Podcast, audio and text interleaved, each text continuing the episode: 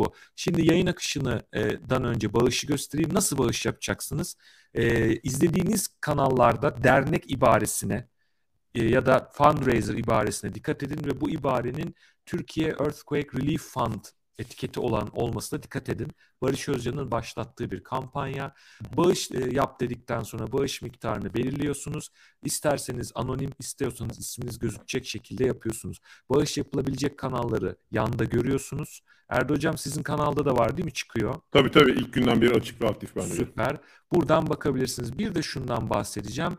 Ee, bağışlarımız nereye gidiyor? Bağışlar arkadaşlar YouTube'un e, bağış sistemini kullanabilmemiz için ve burada da e, buraya akredite YouTube'un kontrolünden geçmiş bir vakıf olması gerektiği için Amerika'da hali hazırda böyle bir vakıf var. Turkish Philanthropy Funds'ın e, deprem yardım kampanyasına katılıyoruz. 2008 yılında kurulmuş, New York'ta kurulmuş bir e, vakıf. Kurucusu Haldun Tasman. E, Birçok farklı kurucusu var. Çok sıkı bir denetle, denetleme e, pro, e, prosesinden, işleminden geçiyor. Platinum seviyesinde bağımsız kuruluşlar tarafından şeffaflıkla e, ödüllendirilmiş. Aynı zamanda Amerika'daki IRS yani vergi dairesi tarafından da denetlenen bir kurum. Burada sizin yaptığınız bağışlar, chat'teki abonelikleriniz, süper chat'leriniz, izlenmeler ve reklam gelirleri her şeye dokunulmadan YouTube tarafından kesinti ve vergi uygulanmadan direkt olarak Turkish Philanthropy Funds'a gidecek. Yine onlarda hiçbir kesinti uygulanmadan Afet platformuna gidecek. Afet platformunun içinde neler var? APAP, AKUT, ihtiyaç haritası, toplum gönülleri, e, TEGEV gibi kurumlar, 18 üye kurum var. Bunu da şeffaflıkla size anlatalım istedim. Yayın akışımız şu şekilde devam edecek. Şimdi 12'den 2'ye kadar e, Ayhan Tarakçı hocamızdasınız zaten. Daha sonra uzay çağında yolculuk Tolga Özbey'i konuk edecek 2'de. 4'te akademik link Behçet hocam gelecek. Konukları olabilir. Hani belli olmadığı için yazmadık. Kesinlikle bir içeriğimiz var. 6'dan itibaren de e, Açık Bey'in kanalından Sinan Canan gelecek. 8'de Legendarium Türkiye, Murat Sönmez ve Umur Tezer kültür kanallarında için içine katıyoruz. E, Tolkien severler onlar. Onlar yayını devralacaklar. Ve ondan itibaren Gelecek Bilim'den e, Burak, ben ve Barış Özcan devam edeceğiz. Tabii devam ediyor. E, 12'den sonra da uzay çağında yolculuk. 2'de de Tolga Üz Uygur. Ben onu Iron Man olarak biliyorum. Ee, belki öyle hatırlarlar ismini bilmeyenler. O da Umut Yıldız ve Semih Taren'le birlikte yayına devam edecek. 2-4'e kadar. Devamı var. Belli oldukça duyuracağız efendim deyip sözü size aktarayım. Yalnız bir şey söyleyeyim Cevdet. E, Tolga'yla bir hafta önce beraberdik bir yurt dışı etkinlik için. Abi herkesin aklına Demir Adam diye kalmış ya. Yani evet. ben ilk defa etkinlikle tanıştım. Demir Adam merhaba. Tony Stark merhaba dedim. Ee, öyle bir şey var ama gerçekten o Demir Adam projesi dünya çapında bir işti. Ya çekici de çok iyiydi. Ben Thor geldi şimdi aklıma. Thor çekici vesaire. Dün de yazıştık. Hocam e, yayınına psikolog olarak beni istedi doğal olarak. E, ama şey ertesi gün danışanlarım olduğu için onları ihmal edemem ne yazık ki. E, başka bir psikolog bulacağız onun yayınına. Ama konuştuk da kendisinde e, hayranlarından biriyim. Hepinizi zaten öyle. Yani burada onu böyle kenara atmaya çalışıyoruz ama hani havayı da dağıtayım diye onu söyleyeyim öyle kaçacağım. Yani grubumuzdaki hocalar vesaire normalde ulaşmaya çalışıp ulaşamayacağımız bizim, benim en azından. Ama hep severek takip ettiğim hocalarım. Ve aslında böyle anlarda gerçek karakterlerimiz de ortaya çıkar ya. Herkesin ne kadar özverili, ne kadar iyi insanlar olduğunda görüyorum. Çok da memnunum tanıştığıma. Çok da e, hepimiz için herhalde bu geçerlidir. Bu kurduğumuz bağlar için çok memnunum. Benim için rüya gibi bir şey o açıdan. Hani bu kötü olay olmasaydı bu açıdan rüya gibi bir şey olacak. Ama yine de yine de Yiğit'i öldürüp hakkını verelim Cevdet. Bu işte gelecek bilimde ekibi olarak senin ve Buran arka plandaki katkısı payı yemeği çok çok fazla. Yani biz burada dilimiz döndüğünce biraz konuşup kanallarımız üzerinden Bağış'a destek veriyoruz ama ben hem izleyenler hem de katılan diğer e, içerik üreticisi arkadaşlarına bir kez daha size de teşekkür ediyorum. Çünkü arkadaki emeğiniz gerçekten paha biçilemez. Çok teşekkürler hocam. Hepimizin ortak yayını diyorum. Size sözü bırakıyorum. Cevdet'e tekrar teşekkür ediyorum. Erdi hoş geldin tekrardan beni bu yayında yalnız için. Bugün benim aklıma biraz şey gelmişti. Senin daha önce konuşmuştuk ama hani izleyicilerimizin de haberi olsun diye. Ee, şu anda medyada büyük bir e, bilgi kirliliği var bir taraftan. Öbür taraftan da insanların kafası karışmış durumda. Herkes sorular soruyor. Aslında bu soruların cevaplarını şu an televizyonlarda uzmanlar tekrar tekrar söylüyor ama biz bugünkü yayında şöyle bir derleme yapalım istersen. Olur, Sana gönderdim birçok soru geldi. Çok fazla soru geldi. Ben bir eledim şöyle bir 7 ana başlık seçelim dedim. Onları zaten sana ulaşmıştır şu anda görebiliyorsundur sanırım. Sonra yanlış bir tekrar olmuş ama 7'den sonrası tekrar. 7 tane soru belirledik burada. Çok sorulan sorular. Bunları Erdi ile beraber şöyle bir cevaplayacağız. Ben biraz daha bunları çalıştım. Şimdi akşam oturdum.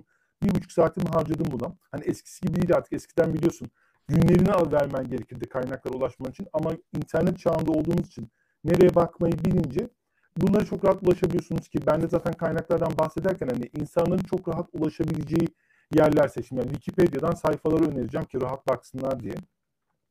Sonra Aslında bir bakıma herkesin ulaşabileceği cevapları biz biraz kesinlikle, burada sesle getirmiş olacağız. Bir burada bir değerleme yapalım dedim sadece. Bir de bugün chatte de çok merak eden bazı insanların soruları var cevabını alamadıkları. Bir yayının sonlarında da şöyle chat'e bırakalım. İnsanlara soralım. Onların sorularını bize sorsunlar. Bir cevaplayalım. İstersen başlayalım hemen birinci sorudan. Benim çünkü bayağı üzerine çalıştığım, detaylı bir şekilde çalıştığım soru. Şu soru çok geldi. Hep herkes şunu soruyor. Son yıllarda ülkemizde bu kadar sık deprem olması normal mi? Yani bu işte bir gariplik var mı? Çünkü çoğu insan son 20 yılda biliyorsun birçok büyük deprem oldu ve bundan herkes e, haberdar ki zaten bunun sebeplerinden biri de iletişim kaynaklarının eskisine kıyasla çok daha çeşitli olması. Aynen. 2000 yılından önce yaşadığınız yerde dışında bir deprem olduğunda bunu ya haberlerde görüyordunuz veyahut da işte radyodan dinleyebiliyordunuz veyahut da gazeteden ve tek kaynak olduğu için ve devlet kaynağı olduğu için de çok detaylı bilgi alamıyorduk bundan. Ama bununla ilgili internette mesela Wikipedia'da çok detaylı dosyalar var. Ee, oraya baktığınız zaman tam aksine aslında sürekli olarak Türkiye'de Anadolu coğrafyasında sürekli büyük depremler olduğunu göreceksiniz. Gerçekten çok ciddi sayıda deprem var. Son yüzyılda sayısı daha fazla gibi görünebilir. Bunun sebebi Cumhuriyet'le birlikte bu resmi kayıtların tutulma durumu var.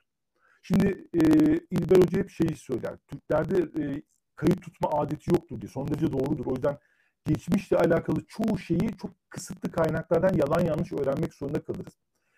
Ama buna rağmen ki Anadolu tarihinde de birçok büyük şiddetli deprem yaşamış ve bir sürü deprem yaşamış. Mesela bir örnek vermek istiyorum. Cumhuriyet tarihinin en büyük depremi yani 20. yüzyılda yaşadığımız en büyük deprem 1939 yılındaki Erzincan depremiymiş.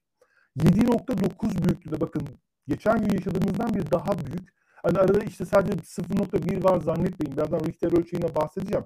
Richter ölçeği o lineerlikle yükselen bir ölçek değil. Şu şekilde yükselen bir ölçek. Detayına da gireceğiz. Ve bu depremde bakın 1939 yılında şimdiki gibi çok katlı yapılaşma olmamasına rağmen 33 bin kayıp vermişiz.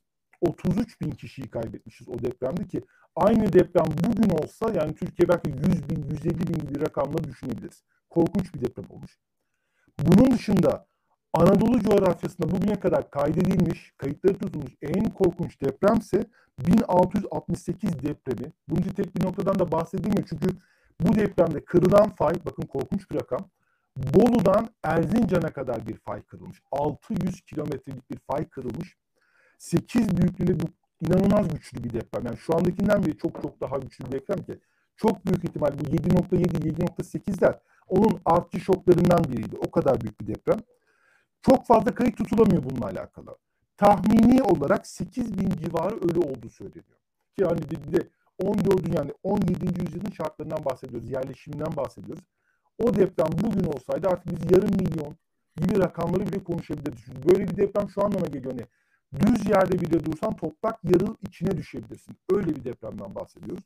Yani özetle Türkiye'de Anadolu coğrafyasında sürekli büyük deprem üretiliyor. Bunların sayısı artmış değil. Sadece biz iletişim kaynakları sayesinde bunlardan daha sık haberdar oluyoruz. Bunun dışında bir de aslında sürekli dem oluyor. Sürekli. Kandilli'nin bununla ilgili bir sayfası var Erdi. Sen de biliyor musun? Ben her depremden hatırlamıyorum şu anda adresini aslında bulursak çete ekleriz. Bütün depremler oraya saat olarak kaydediliyor. Ve dikkat ettiğiniz zaman neredeyse dakika bir deprem oluyor Türkiye'de. Bizim bugün gördüklerimiz yüzeye yakın şiddetli olanlar. Yani o yüzden dediğim gibi bir art niyetli de ya çok garip demeyin. Burası bir deprem ülkesi. Ben dünkü yayında da söyledim. Türkiye dünyanın en aktif 5 fay bölgesinden birinde yaşıyor Türk halkı. O yüzden de bunu yaşayacağız, yaşamaya devam edeceğiz ki İstanbul'u bekliyoruz şu anda. İstanbul'da büyük bir deprem bekliyoruz, başka yerlerde de bekliyoruz. Bu artık hayatımızın bir gerçeği, bunun altında bir komplo teorisi, bir artık arabanın hiçbir niyeti yok. Seneye de olacak, son seneye de olacak. Belki şunu ekleyebiliriz Ayhan. Ee, şimdi biz tabii Türkiye'de yaşadığımız için e, ağırlıklı olarak ülkemizdeki depremleri takip ediyoruz. Ama dünyaya bakıldığı zaman şimdi aslında 7 ve üzeri büyüklüğünde depremlerle 800'leri depremlere bakıldığı zaman örneğin 700'leri için genelde yılda 18-20 adet böyle büyük deprem olduğu Aynen. görülüyor ki e, biz zaten son yaşadığımız deprem afetinde iki tanesini arka arkaya yaşadık ne yazık ki. Hı hı. E, ama dünyada da zaten son yıllara bakıldığı zaman Japonya'ya ele alalım.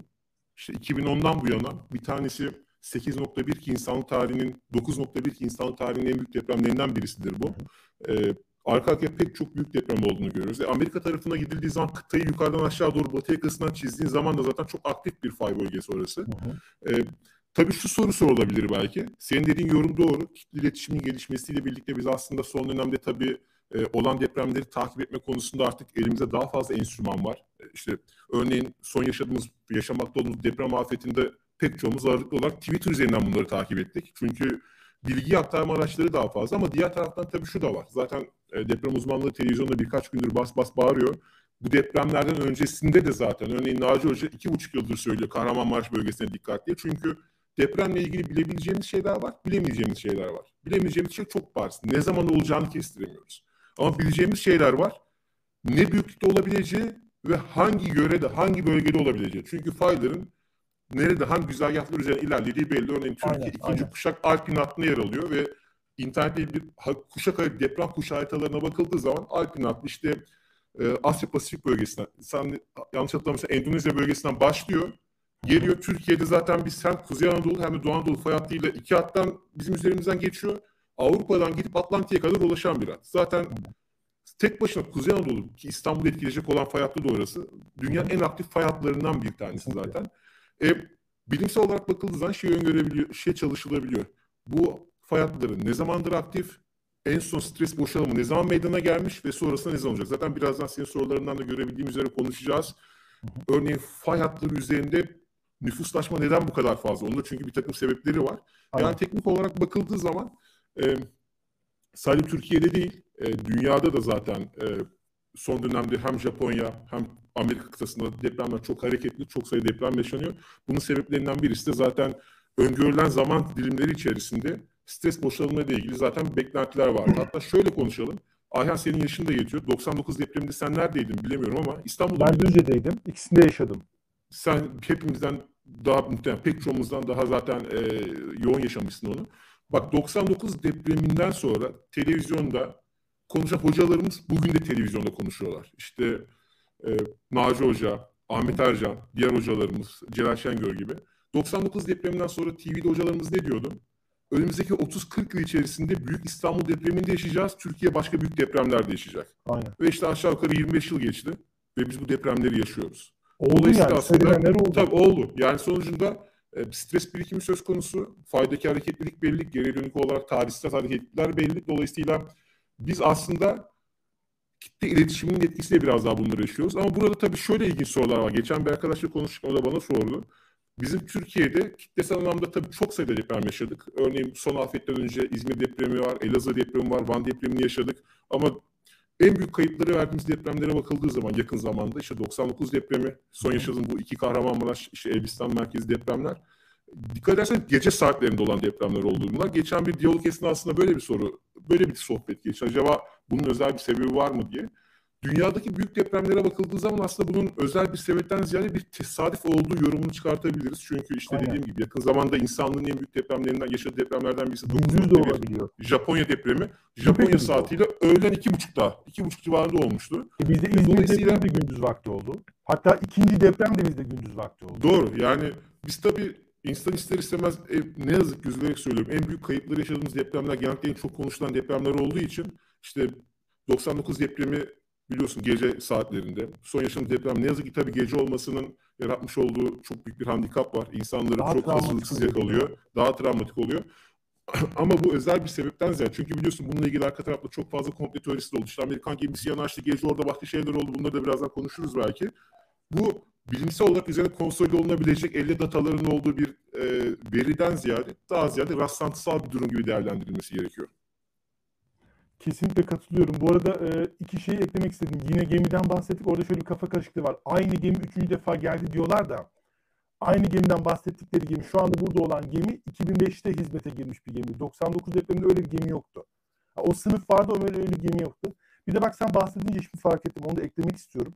bu büyük fay hatlarını aslında haritadan, dünya haritasından takip edebilirsin fiziki açıdan çünkü büyük deprem hatlarını, fay hatlarını dağ sıraları belirliyor. Gerçekten dağ sıraları da ortaktır. Bizim Kuzey Anadolu fay hattının hareket alanına bakarsanız sıra sıra dağlardan oluşurlar. Alpler bölgesi, bunun dışında mesela Amerika'da da San Andreas fay hattı Rocky dağlarının hemen şeyinden geçer diyorsun, batısından geçer. Aynen. Çok sıra dağların olduğu bölgeler anlayın ki burası aktif tektonik hareketlerin bulunduğu yerdir ki zaten dağlar tektonik hareketler oluşturur. Mesela neden Arap Yarımadası'nda hiç deprem olmaz? Bir açın bakın Arap Yarımadası'nda e, Kızıldeniz çevresi dışında hiç dağ yok. Öyle bir arazi olduğu için orada olmuyor mesela. Ya da Afrika kıtasının bir bölümü ya da Antarktika'ya gittiğin zaman da keza. Aynen mesela. Orası plaka gibi yapılar. Zaten o Arap Yarımadası şu anda bizi sıkıştırıyor sağ olsunlar. Dağlara baktığınız zaman görürsünüz ki zaten Türkiye biliyorsunuz inanılmaz dağlık bir ülke. Japonya da çok dağlık bir ülke. Ki bunlar arasında paralel kurulabiliyor zaten. İstersen gel ikinciye gelelim. Burada teknik bilgi vermek istemiyorum. Biraz daha insanların anlayabileceği şekilde anlatmak istiyorum. Bu Richter ölçeği nedir? Nasıl hesaplanıyor? Anlatılıyor da. Ben daha basit bir metotla anlatmak istedim. Şimdi teknik bilgiye girecek olursak işte 1935 yılında biliyorsun işte e, Charles Francis Richter depremin gücünü hesaplamak için böyle bir şey ortaya çıkartıyor. Bir cetvel ortaya çıkartıyor. Bu, bu sıfırdan başlayıp e, 10'a kadar gidiyor ama teknik olarak 9.5'in üzerinde bir hesaplama yapamıyor, yapılmıyor. Aya sanırım burada ilk söylenmesi gereken şey şu ölçer denildiği için pek çok kişi bunu bir alet gibi algılıyor. Bir ölçenin kendisi bir alet değil, bir logaritmik formül aslında. Aynen. Ama hani insanlar anlayabilsin diye bunu şey yapmışlar bir tür. Nasıl derler? Hani bir şeylerle kıyaslamaya gerekmişler. Bak burada tablosunda da bakıyorum. Mesela e, 1 ve 0 ve 1.9 arasındaki bir depremin Richter büyüklüğüne göre bir deprem aşağı yukarı e, 1 ton civarı bir TNT'nin patlama gücüne eşit deniyor. Burada başka bir hesap yapacak olursak mesela şimdi dediğim gibi Elbistan'daki depremi hesaplayacak olursak bu deprem şu anda 7.7-7.8. Bu deprem aşağı yukarı 600 e, bin ton sadece insanların aklına bir resim oluşsun, bir şekil oluşsun, daha iyi kavrayabilsinler diye eklenmiş şeyler. Mesela şey de bilirsin otomobillerde beygir gücü hesaplanır işte 60 beygir, 70 beygir. Hı hı. Ki aslında normalde direkt ortalama bir atın üretebileceği güç değildir. Hatta yanlış hatırlamıyorsam bir at aslında 2-2,5 beygir civar bir güce denk geliyor. Burada aslında şunu da belirtmek istedim bunu çünkü birazdan yapay depremlerden vesairelerden bahsedeceğiz. Ortaya çıkan gücün e, nasıl derler size hayal edebilmeniz için, gözünüzde canlandırabilmeniz en azından idrak edebilmeniz için vermemiz gereken rakamlar. Bunu başka bir sayıya dökecek olabilirsek ben yine dünkü rakamda söylemiştim. Dünkü mesela 7.8'lik 7.8 şu anda resmi olarak en son.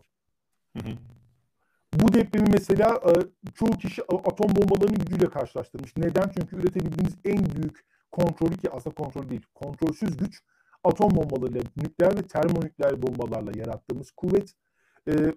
Dünkü depremden şöyle kötü matematiğini hesaplamaya çalıştım. Aşağı yukarı 3500-3800 adet AN-602 bombasının patlama gücüne eşit.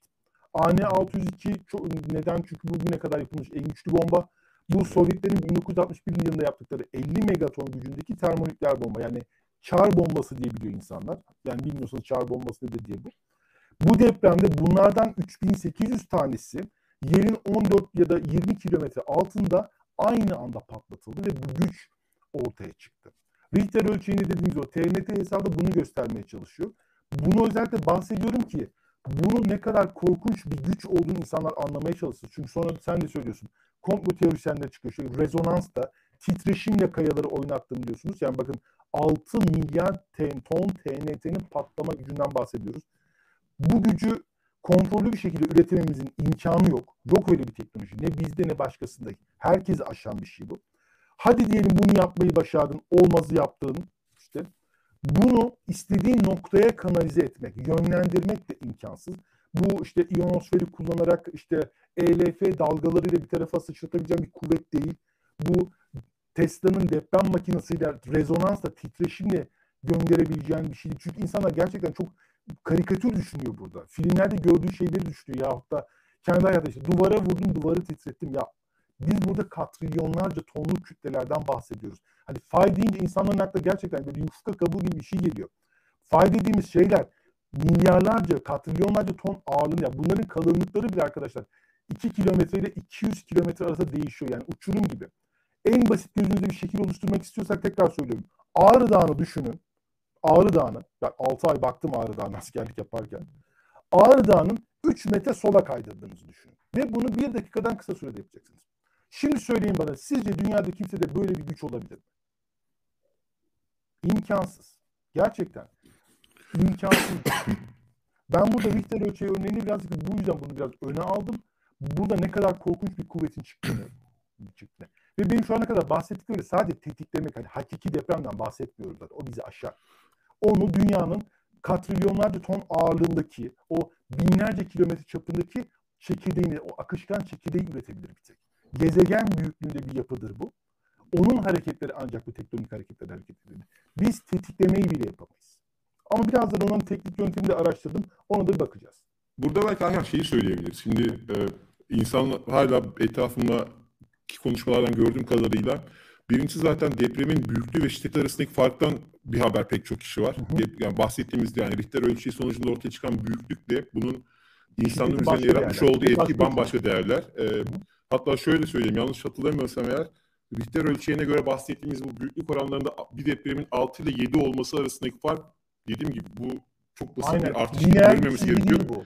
Değil bu. Ee, burada hafızam beni yanıltmıyorsa zannedersem şiddet olarak yani şöyle söyleyelim depremin büyüklüğü deprem esnasında açığa çıkan enerji şiddet ise insanlık üzerindeki etkileri. İkisi zaten aynen, farklı aynen. ölçüdür. Richter ölçeği sadece ortaya çıkan açığa çıkan enerji ölçer. E, şiddetli ise başka yöntemler kullanılır. Aynen. Ee, Hatta e, Hindistan depreminin şiddeti e, bu şeydi. 11 civarında olması lazım. Göre 10 ile 11 arası. 11 ki zaten 12'nin ötesi yok. Oradaki Aynen. şu an modern e, bilimin sınır olarak kabul ettiği değer. E, dolayısıyla bir depremin büyüklüğü 6'dan 7'ye çıktığı zaman bunun şiddetini 30-35'e çarpmak gerekiyor. İnsan üzerindeki etkilerini anlayabilmek anlamında. E, dolayısıyla bu önemli bir fark. E, buna dikkat etmek gerekiyor. Çünkü dediğim gibi bu noktada kafa karışıklığı olduğunu ben de gözlemliyorum. Arka tarafta genelde dost sohbetlerinde ya da e, internet ortamı tartışmalarda da e, böyle bir durum var. E, bu farka dikkat etmek sanırım faydalı olabilir diye düşünüyorum. Aynen. Hatta şöyle bir şey örnek daha vereyim. Mesela 3 ile 3,5 arasındaki fark o kadar yüksek değil. Ama mesela 7 ile 7,5 arasındaki fark yaklaşık olarak bir 5 kat. Zaten biliyorsun 7 ile e, 7 ile 8, 7, 7 ile 8 arasındakiler majör deprem olarak geçiyor. Çok Hı-hı. şiddetli. Aynen. 8 üzerinde zaten çok çok şiddetli. Great olarak geçen e, Aynen. deprem oluyor. O zaten yani onda zaten yılda genelde bir tane, bir iki tane olması öngörülen e, depremler ki e, böyle bir durum söz konusu ve hani daha nasıl derlerse böyle okyanus faylarına daha yakın oluyor. Ona da birazdan gireceğiz. İstersen hadi 3'e bir bakalım. Türkiye'de en büyük deprem ne kadar e, ne, en fazla ne kadar olabilir diye sormuşlar. Hani az önce bunun şöyle kısmen cevabını verdik ama ben orada da bir de şey tekrarlayacağım. Neden işte Japonya'da ya da Şili'de çok büyük depremler oluyor? 9'lar, 9-2'lerden bahsediyoruz. Sorusunu da ben Şili, Şili 9, 9,5 galiba. Ki zaten en büyük deprem onlarda galiba 9,5 büyüklüğünde korkunç bir deprem. Hani ters düz olmuş. Bir de 10 dakika sürmüş o deprem. Düşünsene aklını kaçırırsın hayatta kalsan bile. Gerçekten aklını kaçırırsın.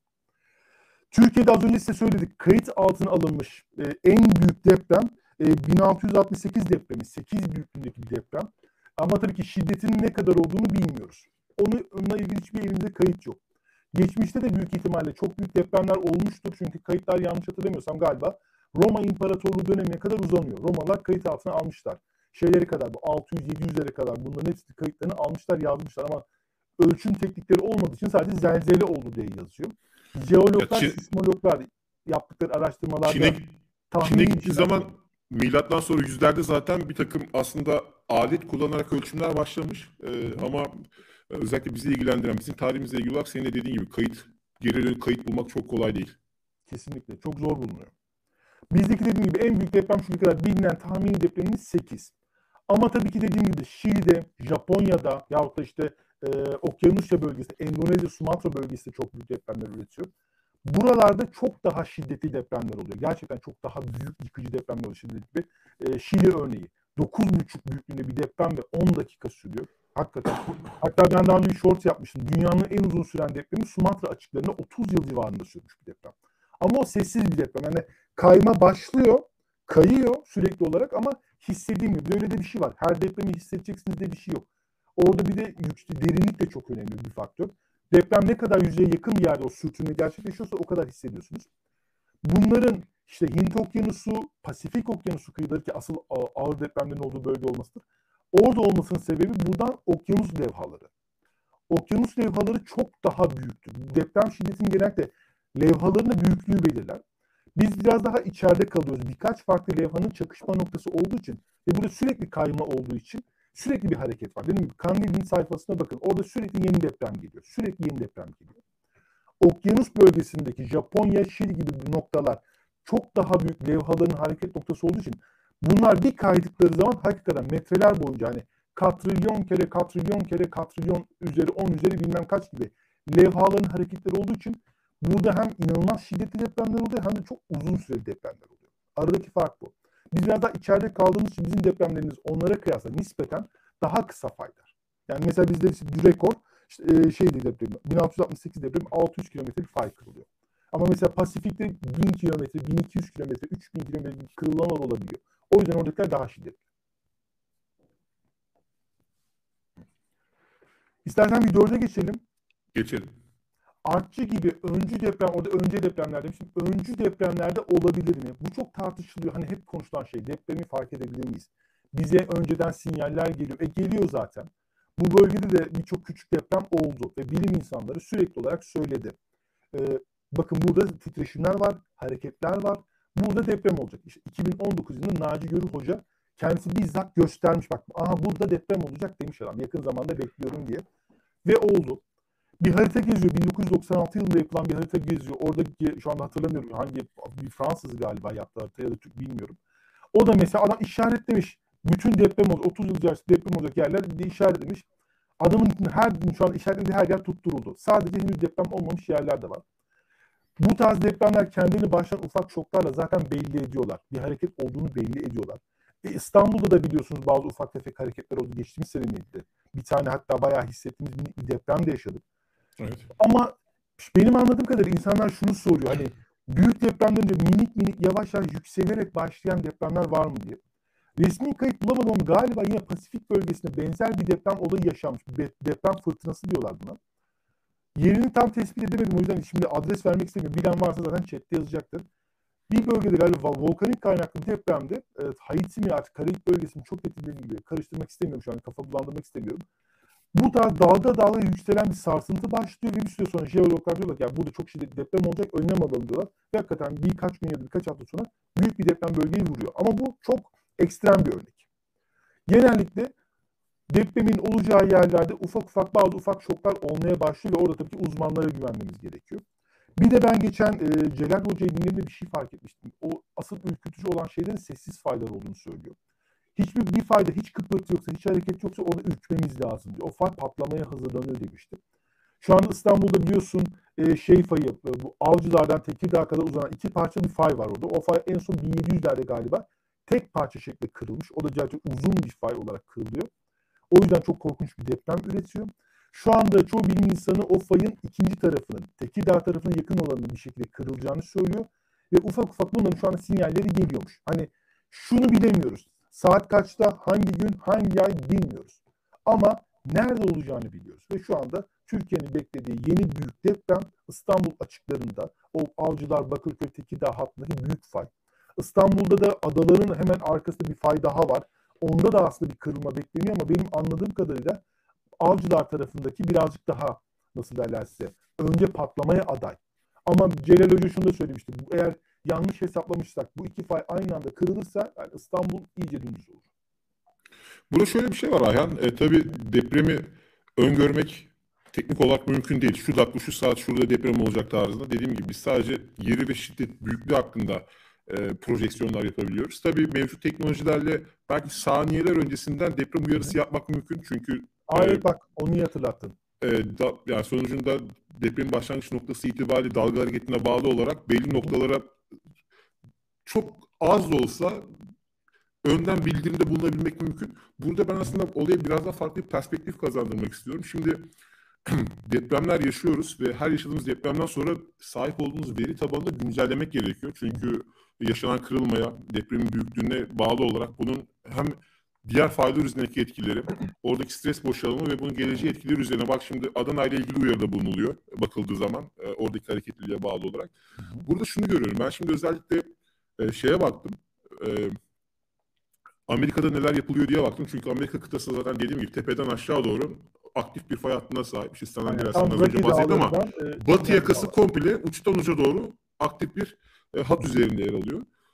Şunu gördüm mesela sürekli süper bilgisayarları kullanarak yeni modeller, yeni simülasyonlar ortaya çıkartıyorlar. Çünkü evet hangi dakika işte gün saat vererek depremi öngörmek çok e, şu anki mevcut teknolojilerle mümkün değil. Ancak mümkün olduğu kadar isabetli, precision'ı yüksek datayla hareket etmek istiyorlar. Bu bağlamda da örneğin yakın zamanda zannedersem 2020'de 2021'de 700 bin yıl, yıllık depremin simülasyonunu çalıştırmışlar. Aynen, aynen. Çünkü geri çünkü depremde ileri görebilmek için geri dönük olarak neler olduğunu bilmeniz ve oradan yola çıkarak bir projeksiyon yapmanız gerekiyor.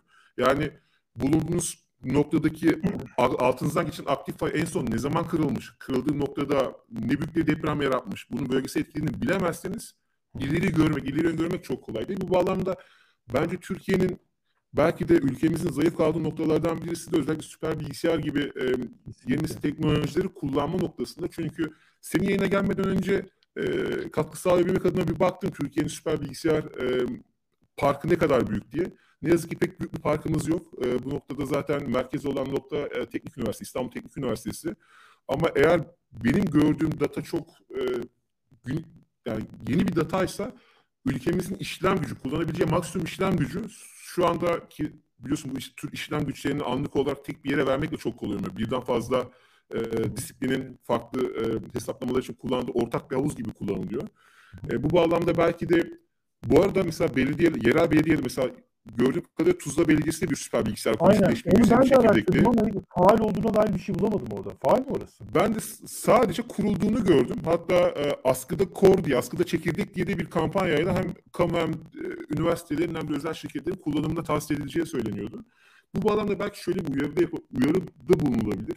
Bence şimdi üniversitelerin kendi bütçeleri var biliyorsun. Üniversitelerin bu bütçe çerçevesinde süper bilgisayar kurması belki e, zaten üniversitelerin fonları yetersiz. Bu bağlamda o fonlarla süper bilgisayar kurmak da çok kolay değil. Belli bağışlarla belki belli üniversiteler bir tür girişimlerde bulmuş olabilir ama örneğin e, Amerika için yapılan son e, simülasyonda o 700 bin yıllık deprem hareketliliğinin yapıldığı modellemede kullanılan e, Stampede 1 ve Stampede 2 isimli iki tane süper bilgisayar var. İşte 18 petafilotluk işlem gücüne çıkabiliyor bu bilgisayarlar ve Texas merkezli bunlar. Ulusal akademi fonu üzerinden yapılmış bunlar. Belki de böyle bir fon oluşturmak Kesinlikle. Ülkenin sadece deprem araştırmaları, şimdi deprem, şunu gördük biz bir kez daha. Deprem bu ülkenin önündeki en büyük risk. Bir doğa olayı, bir tabiat olayı. Ama işte görüyorsun şu an hani 99 depremindeki kaybettiğimiz vatandaşlarımız ortada. Şu an hani tam tabloyu henüz bilmiyoruz ama her gün acı haberler geliyor e, bölgeden de.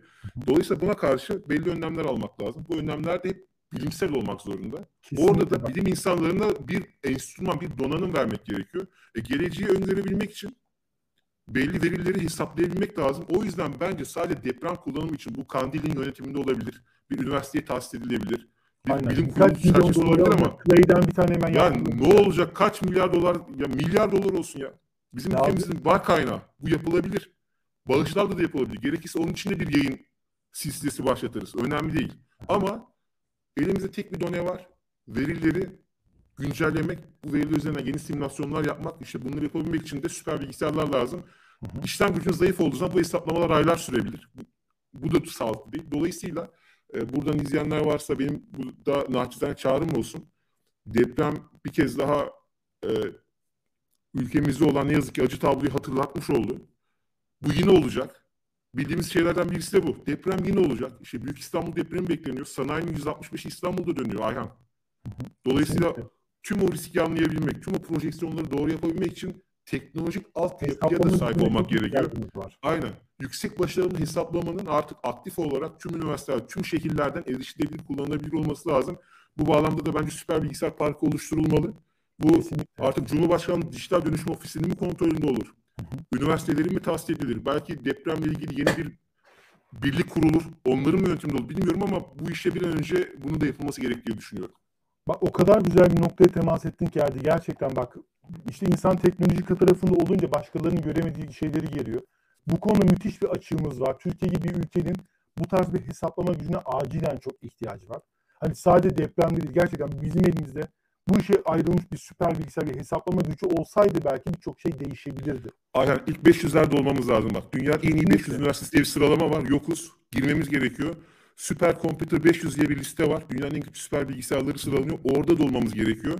Bunlar hem ülkeyi ileri götürecek hem de bu tür afetlere, risklere karşı ülkenin elindeki argümanların sayısını arttırabilecek doneler. Bunları Kesinlikle yapmamız lazım. Dünyanın en büyük ilk 10 ekonomisine girmeden önce bizim bu hesaplama gücüne de kavuşmamız lazım. Çünkü bu devirde sizi güçlü kılan şey kaç milyar ton pamuk ithal ettiği, ihraç ettiğiniz değil. değil. Hesaplama değil. kapasiteniz. Bu değil. konunun gerçekten Türkiye çok ihmal edildiğini üzülerek görüyorum bak. Benim bir tek deprem özelinde değil. Birçok konuda da ihtiyacımız olan hesaplama gücünden uzağız. Uzağız. Mesela bak süper bilgisayarlarla ilgili hepimiz araştırmalar yapıyoruz içeriklerimiz için. Amerika'da biliyorsunuz sadece Federal Meteoroloji Dairesi'nin için çalışan çok güçlü. Hatta bir zamanlar dünyanın Aynen. en güçlü süper bilgisayarları da onlara aitti. Onunla ilgili mesela video yaptığın zaman altında bir şeyler yorum yapıyorlar. Ne, ne, ne, ne ihtiyacı var meteorologların işte. Onlara işte paravan şirket hasta falan gibisinden şeyler söylüyorlar. Hayır arkadaşım. Amerika'da meteorolojik tahminler çok önemlidir. Neden? Çünkü biz Amerika'yı bir teknolojik güç olarak görsek de Amerika Birleşik Devletleri aynı zamanda bir tarım ülkesidir. Hatta dünyanın en büyük tarım ülkesidir. Yani yüz milyarlarca dolar ihracat yapıyorlar ve büyük bir nüfusu besliyorlar. E bu kadar devasa bir endüstriye sahip oldukları için meteorolojik tahminler çok kritik. Çünkü tabii onlar ayrıca kas, onlar ayrıca tabii kasırga ülkesi. Onların ekstra risk Aynen, faktörleri de var. takip etmesi gerekiyor ve iklimsel hareketleri takip etmek zorunda. Çünkü Doğru. bizde iş biraz şöyle yürüyor. Ya geçen sene işte patates çok para etti. Hadi biz bu sene patates ekelim deyip çiftçinin inisiyatifine kalıyor. Orada federal hükümet belirliyor senin çiftçinin ne ekeceğini. Çünkü teşvikler ona göre belirleniyor. Diyor ki bizim yaptığımız işte simülasyonlar sonucunda kurak bir yıl geçecek bu yüzden de biz işte şu şu şu eyaletlerdeki şu bölgelerde işte buğday ekimini teşvik edeceğiz diyorlar ve kusursuz bir tarım ağı oluşturuyorlar. Ve bunun arkasında dünyanın en güçlü süper bilgisayarları var. Yani dediğim gibi deprem için bu tarz şeyler kullanıyor. Sen dedin 700 bin yıllık data biriktirilmiş dedin. Hatta ben geçen araştırma yapıyordum yarım kaldı. Ee, kara deliklerin dünyaya ne zarar vereceğini tahmin edebilmek için de süper bilgisayar kullanıyorlar. Bu şart. Oturup da bu insanların elde hesaplayabileceği bir şey değil. Türkiye'de bugün e, dediğim gibi Kandilli'nin ya da bu işte uzmanlaşmış enstitülerin bu tarz şeylere ihtiyacı var. Ben şu an bir aklım bir geldi. Sırf bunun için bir yayın oluşturabilir belki. Kendimiz inisiyatif kullanıp e, işte e, Cray ile irtibata geçeceğiz. Belki AMD ile irtibata geçeceğiz. İşimizi görebilecek bir şey toplayabiliriz. Yani bu çok kritik bir şey. Bu devirde Aynen, veri, veri, bilgi güç. Veriyi işlemek yani bilgi güç artık bilgi de tek başına yeterli değil. Bilgiyi anlamlandırmak önemli olan. Kesinlikle. O bilgiden mantıklı sonuçlar çıkarabilmek önemli olan. Dediğim gibi Türkiye'nin mutlaka başta deprem olmak üzere ki bu ileri dönük olarak, olarak farklı çalışmalar da olabilir. Yani bu maden araştırmasından tut da tamam sağlık araştırmasına kadar bugün şimdi dünyada üç önemli alan var. Sağlık, savunma ve eğitim. Bu üç alan çok önemli. İleri dönük olarak sağlık tarafında işte biyoterörizm bir başka risk faktörü. İşte yaşadığımız pandemi ortada. Bunların hepsi için ülkemizin güç kazanabilmesi adına yüksek işlem gücüne yüksek hassasiyetli, yüksek başarılı hesaplama yeteneklerine ihtiyacı var. Bunu üniversite seviyesinde de olabilir, merkezi bir noktada da olabilir. Bir an önce hızlandırmak gerekiyor ki ileri dönük olarak daha sağlıklı verilerimiz olsun. Üçüncü bir ülkenin desteğine ihtiyaç duymadan kendi yol haritamızı kendimiz yapabilelim. Bu bağlamda da dediğim gibi deprem bilimcilerine, jeologlara, e, inşaat mühendislerine, tüm unsurlara, tüm paydaşlara maksimum hassasiyetli yüksek doğrultuda veriyi verebilmek için de işte tüm bu dataları işlemek gerekiyor. o yüzden bence e, süper bilgisayar tarafı mutlaka bir şekilde gündeme gelmeli ve ülke olarak bunu yatırım yapmalıyız. Kesinlikle. İnşallah birileri duymuştur. Ben de artık burada kendime not alıyorum. Bunu fırsat buldukça kendi platformlarında dile getireceğim. Ben bu işin peşindeyim. Belki bunu özel bir yayın da yaparız Ayhan. Kesinlikle. Bence bunun konuşulacağı biz teknoloji yayıncılarının bir araya geldi bir şey ayarlayalım biz bugün. Burak ya da Cevdet dinliyorsa kadar o da not alsın. Bu çok güzel olur gerçekten. Hele birkaç daha yani işin data kısmından da birilerini getirirsek bunun ne kadar büyük bir şey olduğunu daha iyi insanlara fark ettirebiliriz gerçekten. Yani şu an hakikaten belki de bu yayının en anlamlı konuşmalarından birini yaptık az önce. Ama istersen birazdan da 40 dakika sonra diğer ekibimiz başlayacak. 5'e geçelim Hı-hı. isterseniz. 5'te şu sorumuz şu. Neden depremler nüfusun kalabalık olduğu yerlerde daha sık oldu? Bu biraz da hani komple kafasında da kayan bir şey. Ne büyük tesadüf. Boş yerde olmuyor da orada oluyor diye. Şimdi benim bununla ilgili e, daha önce bildiğim şeyler vardı ama tabii ki birkaç uzman daha araştırmalarına bakmak istedim. Mesela çok güzel bir şey var. Elmas Sefa Gürkan Hoca'yı biliyorsunuz. Hem YouTube'da da çıkıyor kendisi. Onun da mesela medeniyet tarihiyle güzel çalışmaları var. E, şey der o. Medeniyet su demektir. Kimse boş çölün ortasında bir şehir kurmaz, medeniyet kurmaz. Dünya tarihini haritayı açıp baktığınız zaman Medeniyet sulak bölgede olur. Nehirlerin aktığı bölgelerde olur. Genellikle de nehirlerin aktığı bölgelerde tektonik hareketlerin olduğu yerlerde. Çünkü o akışın oluşabilmesi için suyu biriktirebilen, belli ortak alandan kanalize edebilen coğrafi yapılar lazım. Dağlara ihtiyacınız var. Değişik yükseltilere ihtiyacınız var. Bu tarz bölgeler genellikle dediğim gibi sıra dağlar az önce de söyledik. Fay hatlarıyla paralel olduğu için akı, su, akarsu kaynakları genellikle bu tarz tektonik bölgelere daha yakın oluyor. Ve doğal olarak insanların hadi bugün çölün ortasında bir Vegas kurabiliyorsun ya da işte çölün ortasında bir Mekke kurabiliyorsun bir şehir ama eski çağlarda sen bir, medeniyet kurmak istiyorsan, bir şehir kurmak istiyorsan su kaynağına yakın olmak zorundasın. Bu yüzden de dünya coğrafyasında tektonik hareketlerin aktif olduğu yerlerle akarsu kaynakları birbirlerini örtücü. Açıp bakın haritaları göreceksiniz bunları. Ve bunun dışında da dediğim gibi insanlar da doğal olarak buralara yerleşmek zorunda kalıyor. Bu birincisi. İkincisi bu tarz tektonik hareketlerin yoğun olduğu yerler, aynı zamanda volkanik hareketlerin vesaire yoğun olduğu hareketler aynı verimli zamanda topraklardır. hem çok verimli toprak yer altından sürekli. Bak mesela şey bilen bilir. Ee, İtalya'da Vezüv Dağı'nın çevresi ve Etna Dağı'nın çevresi inanılmaz verimlidir. Çünkü bu dağlar sürekli olarak kül püskürtürler. Yoğun mineralli, kül püskürtür toprakları inanılmaz verimlidir. Ki mesela o yüzden mesela İtalya şarabının çok ünlü olmasının sebebi bu. Volkanik topraklı çünkü e, yetiştiriliyor böyle şeyler. Bu hareketlerin yoğun olduğu yerlerde toprak mineral bakımından çok zengin ve insanlar doğal olarak tarım yapmaya buraya gidiyor.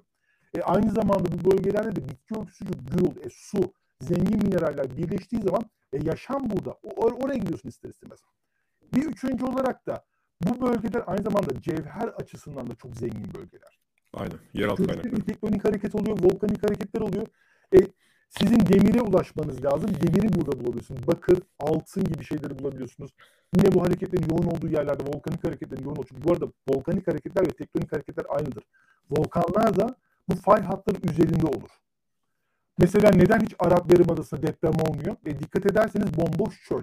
Yerleşimin inanılmaz az olduğu bir bölge. Ki dünya haritasına baktığınız zaman fay hatlarının en ölü, yani en risksiz bölgeler genele bakacak olursanız noktasal değil. Yani şimdi orada itiraz etti. Bak Konya'da da çok insan oturuyor falan diyecekler ama genele baktığınız zaman aktif fay hatları bakımından ölü bölgeler yerleşimde çok az olduğu yerlerde. Çünkü yeterli su kaynağı yok, yeterli bitki örtüsü yok, yeterli işte tarıma uygun arazi yok, yeterli cevher çıkartamıyorsunuz. Maalesef medeniyetimizi devam ettirebilmemiz için bizim suya, işte yiyeceğe, bitkiye ve metale ihtiyacımız var. Madenlere ihtiyacımız var ve bunlar da tektonik hareketlerin yoğun olduğu bölgelerde oluyor. Bunun sebebi bu. Yoksa kimse orada özel olarak bir şey tetiklemiyor. Hani dediğim gibi Arap Yarımadası'na bakın. Bomboş çöllerle duruyor. Çünkü hareket yok. Hareket olmadığı için su kaynağı yok. Şimdi bir petrol var. Petrolün de sebebi biliyorsunuz hani bir, birkaç yüz milyon yıl önce aslında orası deniz tabanıydı. Sonradan yükseldi bu şekilde.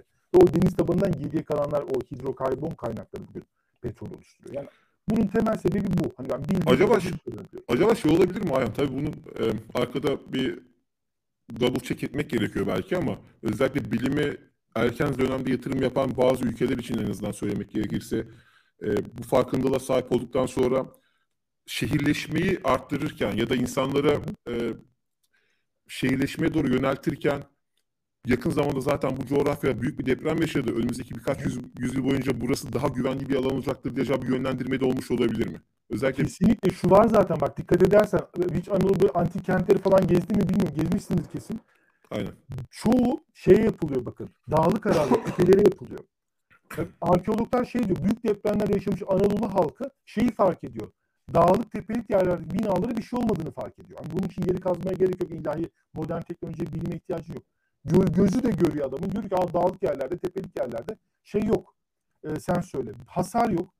Eski şehirlere bir baktığın zaman ne görüyor? Hani höyük höyük diyorlar ki adam tepeye kurmuş depremde bir şey olmasın diye. Eski insanlar düz ovaları tarıma ve hayvancılığa ayırırken kendi dağları tepelere yerleşmiş. Biz modern sözde daha üstün insanlarsa ne yaptık? O verimli arazilere 20-30 katlı binalar diktik. Sonra her deprem olduğunda ay ne oluyor acaba? Hani hakikaten bu kafa yapısı bakımından 2000 yıl önce yaşayan insanlar bence bizden daha iyiler. Anadolu'nun geçmişine baktığı zaman bunu görüyorsunuz. Büyük yerleşimler kayalık arazilere yapılmış. Tepelere yapılmış. Hakikaten bunun için hani... Bir, Ama e, art, şöyle bir şey, kesin olan şu var e, Ayhan sonucunda tabii tarihsel gelişime bakıldığı zaman dediğin gibi özellikle su medeniyetlerin büyümesi anlamında çok kıymetli. Sonra sanayileşmeyle birlikte tabii yeraltı kaynakları vesaire pek çok orada etken başka faktörler var. E, sonuçta insanoğlu adaptif bir canlı. temel, majör değişimlere bağlı olarak yaşam tarzını ve yönelimleri de değiştiriyor. Ama kesin olan şey şu, bu model bundan sonra çalışmayacak Ayhan. Bundan sonrasında bizim e, nüfusu, hem nüfusu, hem üretimi, hem de ekonomi tutan tüm dinamikleri mümkün olduğu kadar minimize risk bölgelerine taşımamız gerekiyor. Kesinlikle. yani her depremde artık büyük acılar yaşamaktan yoruldu bu ülke. Aynen. Dolayısıyla başta Marmara bölgesi olmak üzere çünkü şu noktada önümüzde Türkiye etkileyebilecek etki gücü yüksek deprem olarak Büyük İstanbul depremi bekleniyor. Hı hı. E şimdi az önce de ifade ettik. Tüm Türkiye ekonomisinin %65'i orada dönüyor. Nüfusu resmi rakamlara göre 15 milyon, gayri resmi rakamlara göre 20 milyon üzerinde. E, yapı stoğuna baktığın zaman da durum kötü. E, yapılan, ya şimdi 99'dan sonra işte bir deprem yönetmeliği var. İşte deprem sigortası, şu pek çok şey var ama görünen işte son yaşadığımız büyük acıda da görüldüğü üzere deprem uygundur diye satılan pek çok yeni binanın deprem uygun olmadığı ortaya çıktı. Aynen. Dolayısıyla anlattığımız tüm bu sürecin bundan sonra bu şekilde ilerlemesi sağlıklı olmayan tarafı olacak. Bizim yeni bir model ve yeni bir yaklaşımla belki daha eski Avrupa'nın şehir devletleri gibi daha minyatür, daha kompakt popülasyonları daha güvenli alanlara kaydırmamız, kritik üretim noktalarını daha güvenli noktalara, depremden mümkün olduğu az etkilenen noktalara taşımamız gerekiyor. Çünkü yani etkileniyoruz ve aynı anda kesin olan şu ki e, Büyük İstanbul depremi ne zaman olacağını bilemiyoruz ama yakın zaman önümüze öngörülebilir gelecekte tüm yapı stoğunun depreme dayanıklı hale getirilmesi de pek mümkün görünmüyor. Çünkü yasal mevzuat buna uygun değil. İşin ekonomik boyutu var, işin insanları ikna boyutu var. Çünkü 99 depreminden sonra artık hiçbir şey eskisi gibi olmayacak diye bir dünya hikaye anlatıldı bize. Ama, Ama yine şey... 99 depremini yaşadık Ayhan. Hı hı.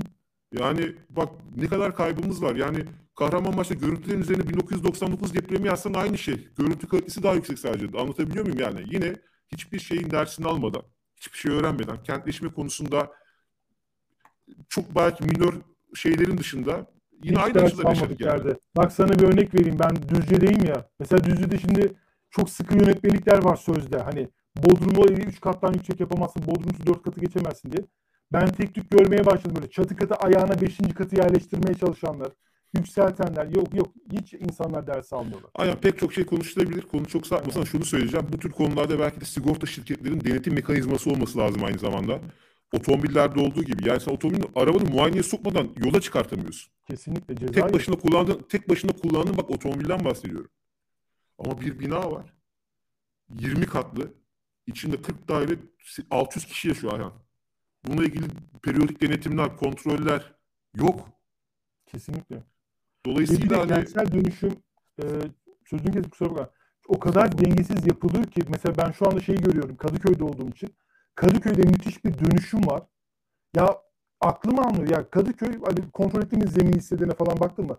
Kurbağalı Dere vesaire gibi birkaç bölge dışında çoğunun mavi.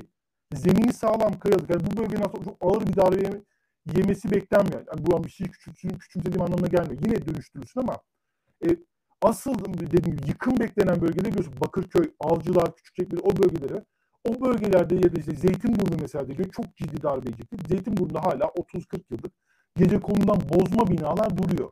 Kimse girmiyor oraya. Neden? Oranın rantı yüksek değil çünkü. Oradan çok para kazanamıyorsun. Çünkü Kadıköy'de şöyle bir avantajı var. Eski 4 katlı binayı yıkıyor. E, zemin de müsait olduğu için buraya 10-12 katlı bina yapabiliyor. Diyor ki müteahhit ben buradan çok daha fazla para kazanırım. Ama Zeytinburnu'nda 4 katlı bina yıktıktan sonra yeni 10 katlı bina yapamadığı için ilgilenmiyor bölgeyle. Kalıyor orası. Saçma sapan bir şu anda kentsel dönüşüm oluyor. Yani burada geliyorlar ben görüyorum inşaatlarda adam 2 metre kazdıktan sonra koca koca kayalar çıkıyor ki.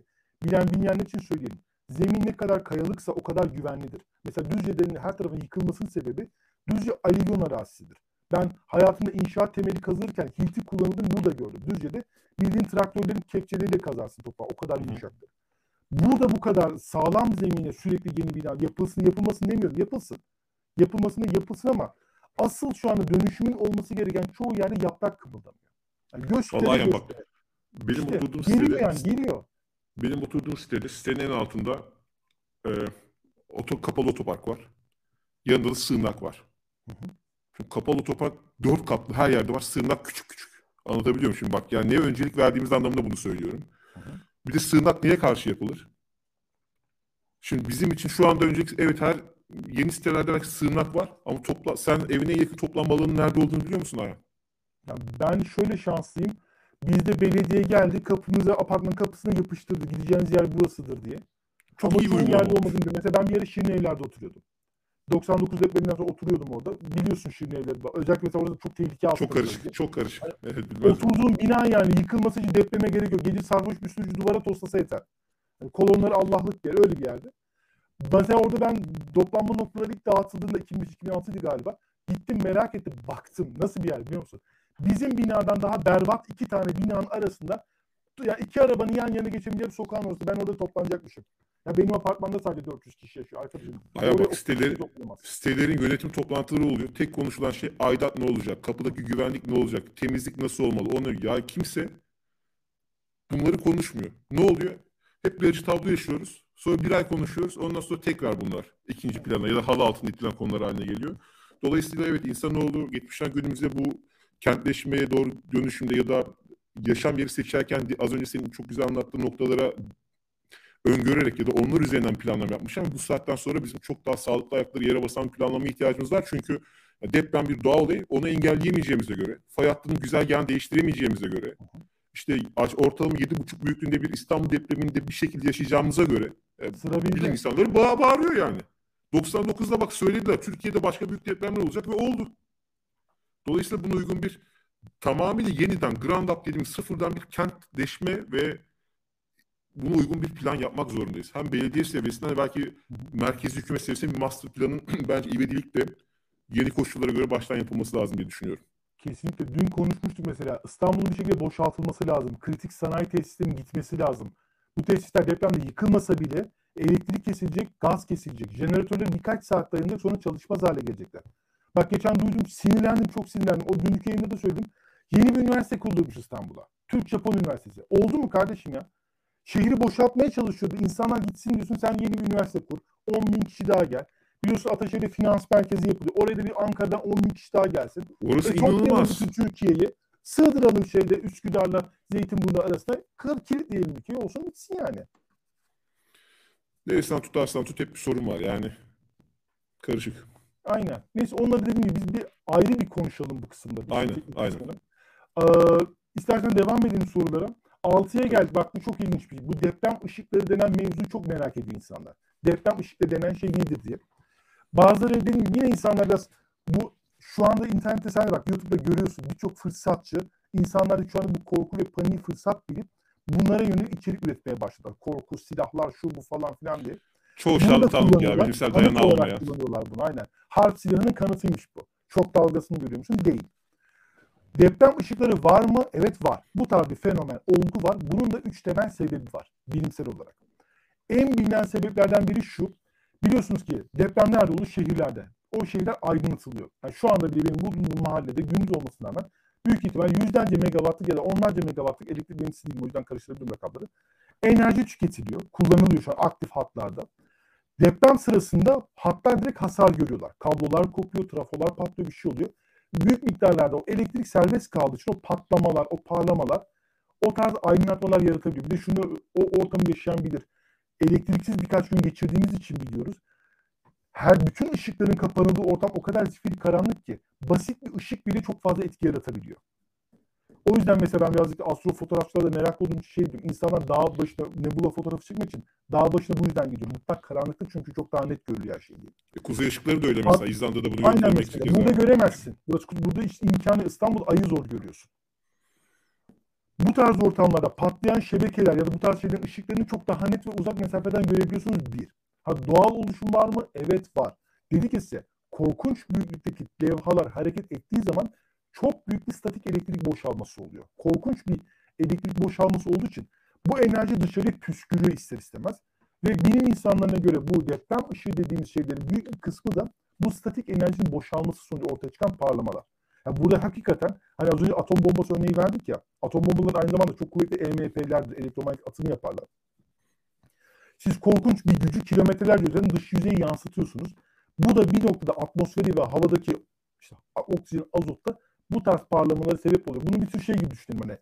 Aynı anda geniş bir alana yayılmış şimşekler gibi düşünelim. Yani değil ama hani gözünüzün önünde insanların gözünün şekil oluşturmaya çalışıyorum. Üçüncü olarak da hiç duydunuz mu bilmiyorum. Earthquake Fairies diye bir şey vardı. Deprem perileri diye. Bu tarz büyük tektonik hareketler sırasında doğal olarak yüzey altında çok ciddi miktarlarda gaz birikiyor. Hepimizin yakından bildiği biliyorsun doğal gaz diye bir şey var. Bu bir de bu olay sırasında bazı dönüşmeye müsait kimyasallar ve sıvılar da gazlaşmaya başlıyor. Bunlar hem deprem sırasında hem de depremden sonra yüzeye çıkabiliyor. Ve aniden ısındıkları için ya da oksijenle temas ettikleri zaman parlama olabiliyor. Bunları işte deprem perileri diyorlar. Ben öyle hatırlıyorum. Daha önce bilim teknikte okuduğum bir makaleydi bu. Bu, bu tip ama daha çok şeyle ortaya çıkıyor. Depremden sonra. Özellikle bu jeotermal kaynaklara yakın bölgeler, bu yeraltı sularının da olduğu bölgelerde o kanallardan çıktıkları için o bölgelerde yüzeyde bazı tuhaf ışıklar yaratabiliyorlar. Hatta eski insanlar bunları o yüzden peri falan diyorlar. Hani doğaüstü varlıklar olduklarını zannettikleri için. Yani deprem ışığı dediğimiz şeyin fiziksel bir sürü açıklaması var. Doğal açıklamaları var. Ya deşarj olma dediğim gibi bu jeotermal kaynaklardan gelen gazların bir anda yüzeyde parlaması gibi ve elektrik hatlarının patlaması gibi sebepleri var. O sıralar bu oluyor. Doğal bir şey yani. Ma- manyetik manyetik alan değişimine bağlı olarak vesaire o da olabilir mesela. Ee, yani ama tabii benim gördüğüm kadarıyla benim de bir ara merak edip e, bir miktar araştırdığım bir konuydu. Bilimsel bir konsolidasyon yok. Bunu herhangi bir nedene bağlamayan da var. Ee, az önce Ayhan'ın söylediği e, teknik bazı gereksinimleri bağlayan da var. Manyetik alan değişimine bağlayan da var. E, ama benim gördüğüm kadarıyla bu bir fenomen. E, her defasında, her depremden sonra e, de, gündeme gelen konulardan bir tanesi.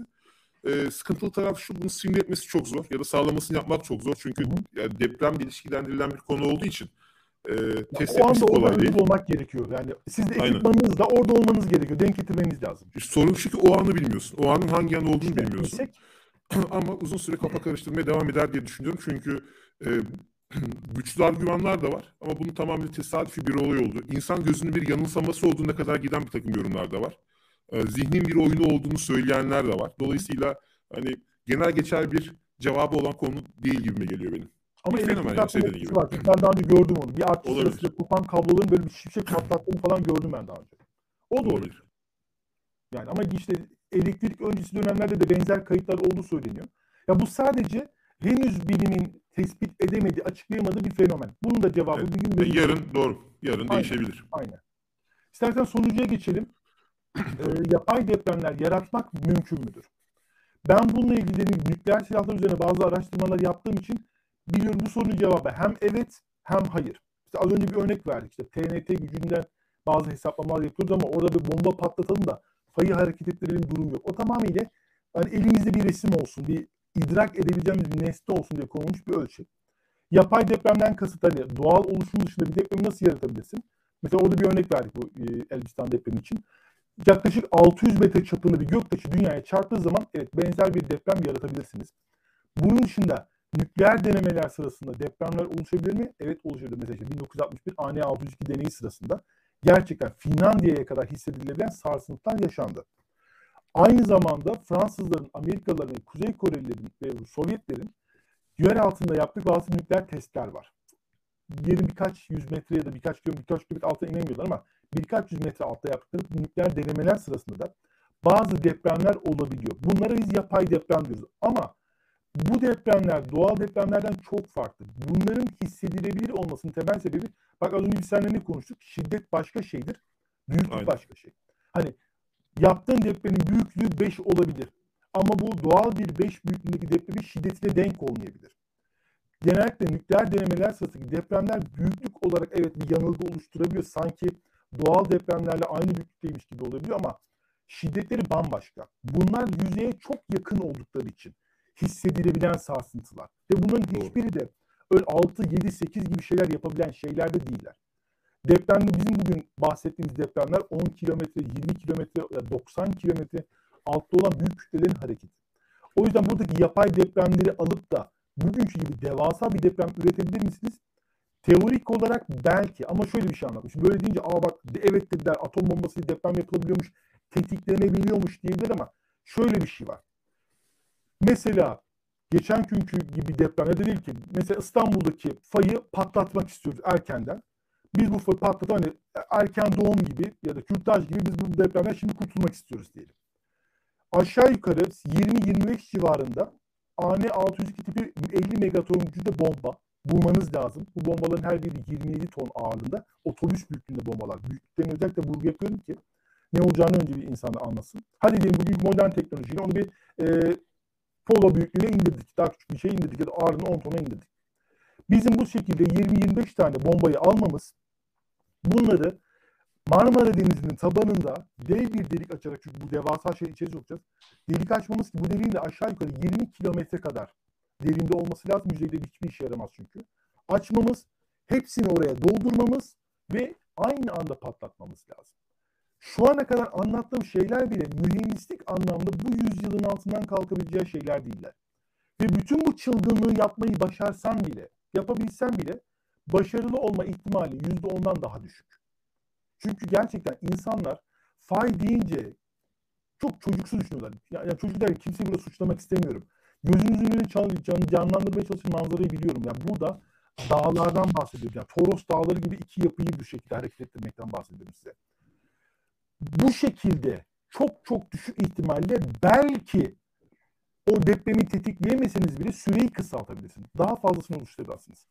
Kaldı ki ionosferden e, işte enerji dalgaları sektirerek ya da işte kayaçları kullanarak işte Tesla rezonansı kullanarak bu gücü üretmemiz mümkün değil. Ben hep bunu anlatmaya çalışıyorum insanlara. Biz insanoğlu bu konuda inanılmaz derecede aciziz. Bakın hep şöyle örneği gösteriyor Erdi. İşte dünyanın büyüklüğünü anlamak istiyorsanız, yer kabuğunun büyüklüğünü anlamak istiyorsanız domatesi düşünün derler. Dünyayı bir domates olarak düşünürsek bizim yer kabuğu dediğimiz bu bütün depremlerin, fırtınaların olduğu yer aslında bu domatesin kabuğu kadar.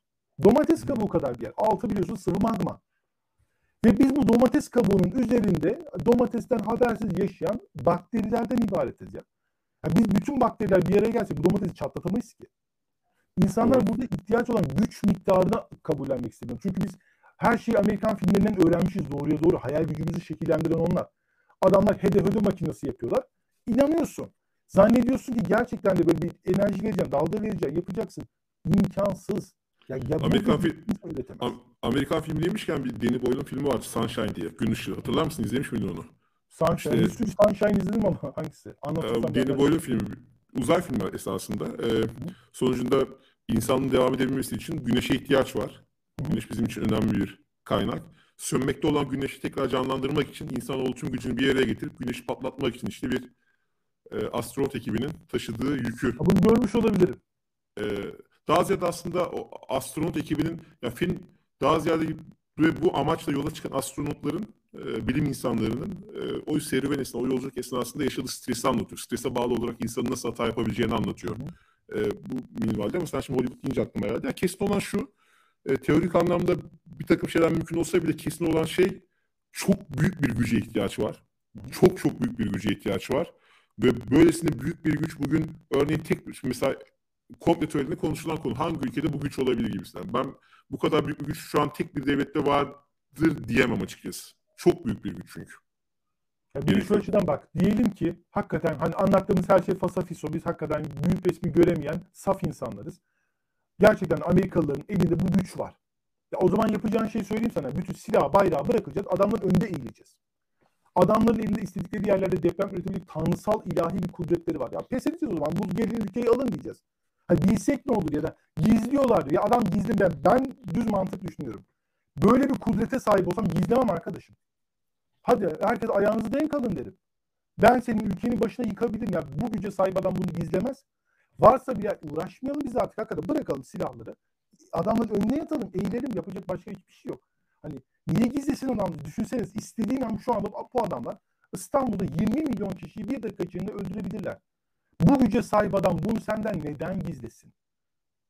Zaten aynen gücün kriteri artık o değil. Yani dünyaların gücünü, e, ülkelerin gücünü kıyaslarken kullanım ettikleri artık o değil. Yani sen bir tarafta bir nükleer bombadan bahsediyorsun.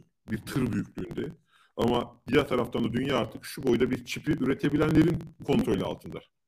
Bunu, bunu yapabiliyorsan, bunu üretebiliyorsan, istediğin ülkeye verip istediğin ülkeye vermeme inisiyatifini kullanabiliyorsan, çünkü gün sonunda yine az önce konuştuğumuz konulardan birine geldik Abi olay bilgiyi yönetmek, bilgiyi işleyip onu anlamlandırabilmek. Kesinlikle. O da, o da bu elime tutup eski kart ama çip olarak düşünün bunu.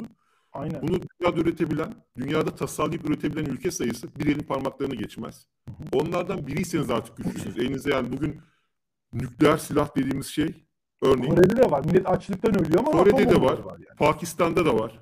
Yani orada yıllarca strateji neydi? Komşunda varsa sende de olmalı. Hı hı. Bize mesela ne denirdi? Yunanistan'da olsaydı Türkiye'de de olurdu. Ya da tam tersi. Çünkü bu biraz pozisyon almayla ilgili durum. Ama artık bugün dünyasında ülkelerin süper güç olma olmama durumu. Yani bugün Tayvan minicik bir ada. Kesinlikle. 20 milyon, 22 milyon nüfusu var. Ben de örneği verecektim. Siyasi sorunları var. Çin diyor ki Tayvan bana ait olan bir ada. ee, ulus, uluslararası kamuoyu diyor ki Tayvan bağımsız bir ada. Tayvan diyor ki ben bağımsız bir adayım. Orada bir anlaşmazlık var. Siyasi durumu bir miktar Kıbrıs'ı hatırlatıyor ama tabii Kıbrıs'tan çok daha farklı bir statüsü var. Şimdi düşün bu adamlar dünyada çip üretiminin merkezi olmayı başarabilmiş bir topluluk. TSMC diye bir Tayvan Semiconductor Company diye bir şirket var. Dünyadaki en ileri üretim teknolojisine sahip. Ve düşün ya bu pandemide pandemi döneminde biliyorsun aynı anda biz iki kriz bir aşı krizi oldu. Aşı bulama tedarik sorunu. Bir de çip tedarik sorunu. Yani adamlar Almanya hani takas yapar mısına getirdi konuyu yani. Hani aşı verelim, çip alalım gibisinden. Yani öteki dünyada Asya Pasifik bölgesinin ucunda kendi içinde kendi siyasi sorunları olan bir ülke bugün dünyanın en önemli güçlerinden birisi haline geldi. Hatta Ekonomist Dergisi dünyanın en tehlikeli bölgesi diye yazdı. Çünkü Amerika'ya karşı Çin'in orayı ilhak edip edemeyeceği tartışıldı. Dolayısıyla şundan dolayı söyledim bunu. Ülkelerin gücü az önce hani konuyu getirdik ya buraya. Bu bir etkiyi hangi ülkeler yapabilir? Evet aklımıza direkt yüksek etki gücüne sahip olan askeri teknolojiler ve silahlar geliyor ama artık büyüklük mekanizmaları da değişmeye başladı Ayhan. Yani devasa oda büyüklüğünde silah güçlerinden cebe sığan çiplere kadar geldi konu. Ee, o biraz perspektif yani olaya biraz daha geniş bakabilmek perspektifi de bir miktar bazen açı değişikliği de yapmak gerekebiliyor. Bak bu noktada şey de söyleyebilirim. Ee, Ukrayna Savaşı'nda Rusya'nın bu kadar sıkışmasının sebeplerinden biri de bu. Çünkü teknoloji alanında ambargo yemeye başladılar. Yani en basit şeyleri bile çok basit çipleri falan bulamamaya başladılar. Abi beyaz eşyalardaki kontrolcüleri ha? askeri silahla uyardıkları söylendi yani. Aynen. Söyleniyor hatta. Güdüm bir de onların çok çok işte hazırlıksız yakalandılar. Güdümlü mühimmat da çok az. Uçak var ama onları düzgün atabilecek mühimmat yok. Üretemiyorsun çünkü o en basit kontrolcü çipler bile yok. Adamlar hakikaten Çin'den oradan buradan böyle yeni buzdolapları fark edildi o sonra. Buzdolapları ithal ediyorlar. Belirli modeller özellikle. Söküp söküp kullanıyor. İşte doğru strateji kurup doğru... bile ihtiyacın yok artık ya. Bak bir Twitter. Bir Twitter ya yazılım ya. Bir yazılım bile Bak neler yapabiliyor. İşte, işte aynen şey ya. Burada olaya çok geniş alanda bakmak lazım. Şimdi Rusya bu konuda ama bir taraftan da neyi gördük biz? Rusya ve Ukrayna dünya tarımında şu arpa buğday üretimindeki en etkili ülkeler arasında iki tanesi. Hatta en büyük ihracatçılar arasında. Birden öyle bir kriz ortaya çıktı. E senin dediğin bu çip üretiminde de çip üretiminde kullanılan makinelerin ihtiyaç duyduğu bir takım gazların en büyük ihracatçısı Rusya ve Ukrayna. Rusya çıkartıyor, Ukrayna işliyor mesela. E, nadir ee, mineraller de burada. Nadir e, metaller. Orada da etkili konular. Dolayısıyla olaylara artık biraz daha farklı açılardan da bakmak gerek diye düşünüyorum. Kesinlikle kesinlikle. Ya Erdi gerçekten çok güzel gittik. Çok sağ olasın. Gerçekten çok ben de çok keyif aldım. program oldu. İstersen şimdi biraz da şeye bakalım. Chatlere bir bakalım. Bir de Burak da gelmiş isterse. Burak da aramıza katılsın. Olur süper olur. Ben kendi chatime bir bakayım. Size kendi chatlerinize bakayım. Çünkü orada birkaç ilginç soru var. Ben onları çok merak ediyorum. Bir tane soru gelmişti. Şu anda tekrar dönmek istiyorum burada. Biri şey sormuştu bu. Amerikalıların uçak gemisinin bu tarafa gelmesinin bir sakıncası var mı? Bazıları neden Amerikalılar uçak gemilerini gönderiyorlar? Doğu Akdeniz'deki George Washington gemisini yanlış hatırlamıyorsam galiba bu tarafa göndereceklerdi. Bu geminin gelmesinin ne avantajı, ne anlamı var ki diyorlar. İşte bazıları işte işgal gemisi midir, şu mudur, bu mudur diyorlar. Hayır arkadaşlar bu geminin aslında gelmesi çok faydalı çünkü uçak gemileri aynı zamanda sadece savaşma makineleri değil. Bunlar aslında mobil hava üsleri. Askeri üsler bunlar. Bu geminin içerisinde gerçekten hem pistini pistini kullanmazsın büyük ihtimal ama altında tam teşekkürlü yüzlerce insana bakabilecek hastaneleri var. Bir tane bir Bildiğin tam teşekkür var. ameliyat yapıyorlar yani. Çok Yaşam alanı diyebilir miyiz? Var. Yaşam İnsanları, alanı. Efendim? Yaşam alanı bildiğin. Güzel bir şey aslında. Var. Yani zaten kendisinin şimdi 5000 6000 kişi var. Ben mesela bir ortalama limit sınıfı uçak gemisinin 3 tane posta kodu var kendisine özel. Aynen. Bunun dediğim gibi müthiş bir ekipman parkları var. Pistlerinde helikopterleri saatlerce çalıştırabilirsiniz. Dışarıdan hiç destek almadan o helikopter vızır vızır çalışabilir. Ki helikopterler lojistik de çok önemli. Yani özellikle müthiş bizim şu anda yani inanılmaz. şimdi TCG Anadolu olsaydı var ya hizmette olsaydı çok şey değiştirirdi. Aynen. Aynı Ve bir de şu da var. Şunu da eklemek istiyorum. Bu gemiler aynı zamanda nükleer reaktörlerle çalıştıkları için müthiş enerji kaynakları. Böyle evet. görevleri de var. Evet. Bu geminin şu anda çalışmayan reaktörlerden birini bizdeki ana hatta bağlayıp bölgedeki birçok şehre elektrikle sağlayabilirsiniz. Yani bu gemi yüzen bir hayat kurtarıcısı. Hani bir öldürme makinesi gibi gelebilir ama aynı zamanda hayat kurtarıcısı gibi de gelebilir. İşgal konusunda rahat olun. Yani Amerikalılar bizi bu fırsattan işgal edecek olsaydı o bölgeye bir tane uçak gemisi göndermezler. Zaten hemen burnumuzun elinde İncilik üssü var. İncilik Amerikan üssü. NATO üssü diyor ama o Amerikan üssüdür İncilik. Oradan da yapacağını yapabilir yani ekstradan öyle bir şeye ihtiyaçları yok. Tamamıyla NATO e, ortaklık kapsamında, görev gücü kapsamında onlar oradalar. Yoksa bir bir yerleri patlatacaklarına falan içiniz rahat olsun. Bir Dayan hocam küçük bir ekleme yapayım izninizle. Mesela bugün Hollanda'dan gönderilen bir tırda polis yakalıyor. Uyuşturucular varmış içinde. Uyuşturucu. Şimdi oraya gönderilen malzemelerde böyle iğrenç, pislik. Ya şu hiç insan ya şöyle diyeyim hiç insanın aklına gelmez. Her şeyi şu anda düşünmemiz gerekiyor. Ben o insanları da anlıyorum. Her ihtimal düşünüyor olabilirler. İşte Hatay boşaltılıyor, oraya bilinen her şey, her türlü komployu. Abi biz niye bunları yaşıyoruz ya? İnsanlar gerçekten bak o bölgede bu Cevdetlerle falan da konuştuk. Bir süre sonra hatta başlamıştır. Paranoyaklık zirveye çıkacak. İnsanlar paranoyaklaşacak. O yüzden hani psikologların bir şey yapması lazım diyorum. Dünkü yayın izlediniz bilmiyorum. Terapi gibiydi. Bak yemin ediyorum. Evet biraz bizim, baktım. Aynen. Ben şöyle düşünerek yani o bizi rahatlattı. Buna ihtiyacımız var. Abi. Ve şu an panik... Buyurun abi. Dün Cüneyt Özdemir'in yayınına da biraz baktım gece geç saatte. Kanada'ya bağlandılar. Abi Kanada'daki Türk diasporası inanılmaz çalışmış. Öyle böyle değil yardım miktarı. Koliler inanılmaz. Hatta kargo uçağı istiyorlar, talep ediyorlar. Bunun için onu yollamanın başka bir yolu yok. O esnada hatta soru soruldu. Türk Hava Yolları'nın basın ilişkiler direktörü bağlandı. Oradaki diyaloğu izlerken gördüm. E, Cüneyt Özdemir haklı olarak şeyi sordu. Bu bu kadar yüklü miktarda bağışın ülkeye sokulması esnasında gümrükte ne olacak dedi. Ha işte o Gümrük, noktayı çünkü, demek istedim. Kontrolü gümrük, var. Aynen. Gümrükle ilgili şimdi özel bir aynı istisnai bir galiba şey düzenleme yapılmış e, yaşadığımız bu acı olayla ilgili olarak. Dolayısıyla bunu suistimal etmek isteyenler de olabilir Burak az önce senin verdiğin örnekte olduğu gibi. Tabii hocam yani o tabii noktada ki. E, proaktif olmak lazım. Ne yazık ki Abi işte yağmasından tut işte bu tür davranış şekillerine kadar böyle fırsattan istifade tamam mı? Kendi kötü emellerini gerçekleştirmek istiyor. Abi ya böyle bir durumda bunu Fotoğrafı biriniz verebilir mi benim Twitter'dan? İş yeri bilgisayarı da bu arkadaşlar. Bir görün. Nasıl paketlediklerini görmenizi istiyorum. Ya, Hollanda medyadan ya. aldım ben de. Kaynağım da orası. Bir fotoğrafı verir misiniz? Yani şöyle çocuk bezi falan bir şeyler yazıyordu. Böyle kol, koli normal görünüyor. Şimdi biz de mesela Van deprem derdi abi ben yine bunu söyleyeyim. Onurla ve gururla reklam olmaz bu işin. Olsun olacaksa. Tek başıma binlerce koliyi organize et. Sahadaydım orada. İnsanlar bir sürü şey getiriyor. Ama orada da aynı problemimiz var derdi abi. Yani bu insanlar bir kutu, kutu veriyor. Kimisi kötü niyeti değil. İşte çamaşır vereni de gördüm. Geçen Mesut Çevik'le de aynı muhabbet konuşuldu. Ne verdiğimiz. Mesela bir ter kokar. Adam orada yanlış anlayabilir. Depremzede morali bozulabilir. Tavsiyemiz şuydu. Orada da ayıklama yapıyorduk biz mesela. Koli bantlamaktan falan böyle ellerimiz şey olmuş. Bak bu uyuşturucu gönderen kutular bu. Görüyor musun? Pislik herifleri, Abi, şerefsizler ya. bunlar. Bunlar var ya aşağılık. Köpek bezlerin içine falan koyuyorlar. Onun kimyasal maddesi biraz köpeklere yanılsabiliyor. Normalde çünkü çok dikkat ederler. Özellikle çocuk bezi vesaire çok dikkat edilir. O naftalin falan kesin o burnunu karıştırıyordur. Bunlar her şeyi bilir. Bunlara ya burada devletin, kurumlarının biz devlet şöyle düşünün arkadaşlar. insansı düşünen bir şey değil. Biz devleti oluşturuyoruz ama devletin her ihtimale şey yapması lazım. Her gireni kontrol etmesi lazım. O termallerle denetlenmesi lazım. Teknoloji kullanılması lazım burada. Çünkü art niyetli şeyler de hatırlıyoruz. O dönemde kullanılan eşyalar, kötü amaçlı şeyler, tuvalet kağıdı hatırlıyorum yani. Bu tabii ki bir geri zekalının işiydi ama bu yanlış anlaşılıyor ve olay yayılıyor. Hatırlıyor musunuz? Öyle bir şeyler vardı yani bir ara. O yüzden gönderirken ürünleri lütfen paketleme yapıyorken denetleyin için arkadaşlar.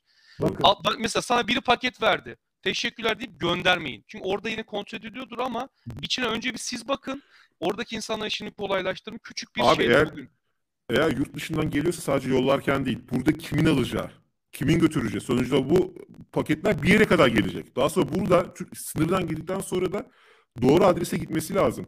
Burada alacak kişinin organize edilmesi. Yani çünkü sonucunda dünyanın her yerinden yardım yağıyor. E, sıkıntı yaşanan konulardan birisi bu lojistiğin organize edilmesi. Tabii, o yüzden tabii. abi çünkü sınırdan girdikten sonra da bir muhatabın olması bence hatta yollayan ekipten ya yurt mesela Hollanda dedin sen. Hollanda'da bu işi kim organize ettiyse oradaki Türk toplulukları ya da yabancı yardımları kim organize ettiyse oradan bir arkadaşın abi o tırın belki de sağ koltuğunda oturup gelip ihtiyaç sahibine gidene kadar başında durması lazım abi. Bir sıkıntı Yoksa böyle, söyleyeyim böyle berbat abi. olay ya. Çok, çok utandım ya. Rezalet. Ben şunu fark ettim. Amerika ve Kanada organizasyon konusunda ve büyük yardımda daha organize. Ama Avrupa'ya gelen bizim gibi expat diyoruz biz. Mühendisler, işte Aynen. doktorlar şunlar bunlar yeni geliyoruz biz. Bir organizasyon yok. Önceki kuşak da pek fazla böyle yapmamış. Ayrılmışlar. Bilmem ne derneği, şu derneği, bu derneği. Henüz ben Hollanda'dayım bak. Daha tek bir çatı görüp de nereye bir şey yapabilirim bilmiyorum mesela. Bizde böyle bir etkili olması lazım orada aslında. Yani diasporamız iyi değil abi. Maalesef iyi değil. Ben bunu görüyorum. Hani yanlışım varsa düzeltin. Ama iyi ben o konuda. Çok doluyum ben o konuda. Yani Almanya'da bir avuç işte atıyorum bir Yahudi bir avuç Ermeni kanun çıkartıp değiştirebiliyorlar. Milyonlarca Türk var. Yani Tabii şu ana kadar ne etkileri olmuş? Hiç. Bak çok basit Doğru. örnek vereyim. Hollanda'da bu helal kesim dedikleri yöntem vardır. Hayvan evet. işte kanı falan akıtılıyor ya. Yahudilerde de koşer denir buna. Benzer bir şeydir. Yahudilerin koşeri bizim helalimizdir. Yani aynı mantık anlamda söylüyorum. Tabii ki dualar farklı olabilir. Etcetera.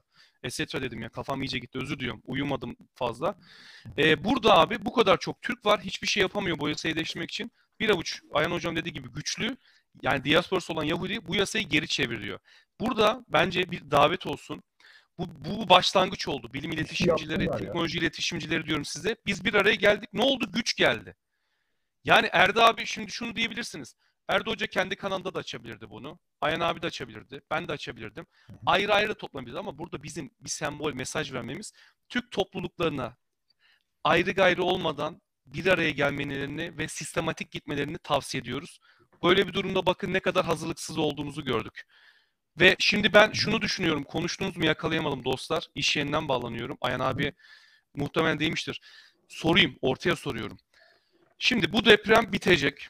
Yani depremin karmaşası bir ay iki ay sonra yavaşlayacak ve biz lojistik işte afat falan artık çadır kentler sürdürülebilir bir yaşam kurmaya çalışacağız onlara tamam mı?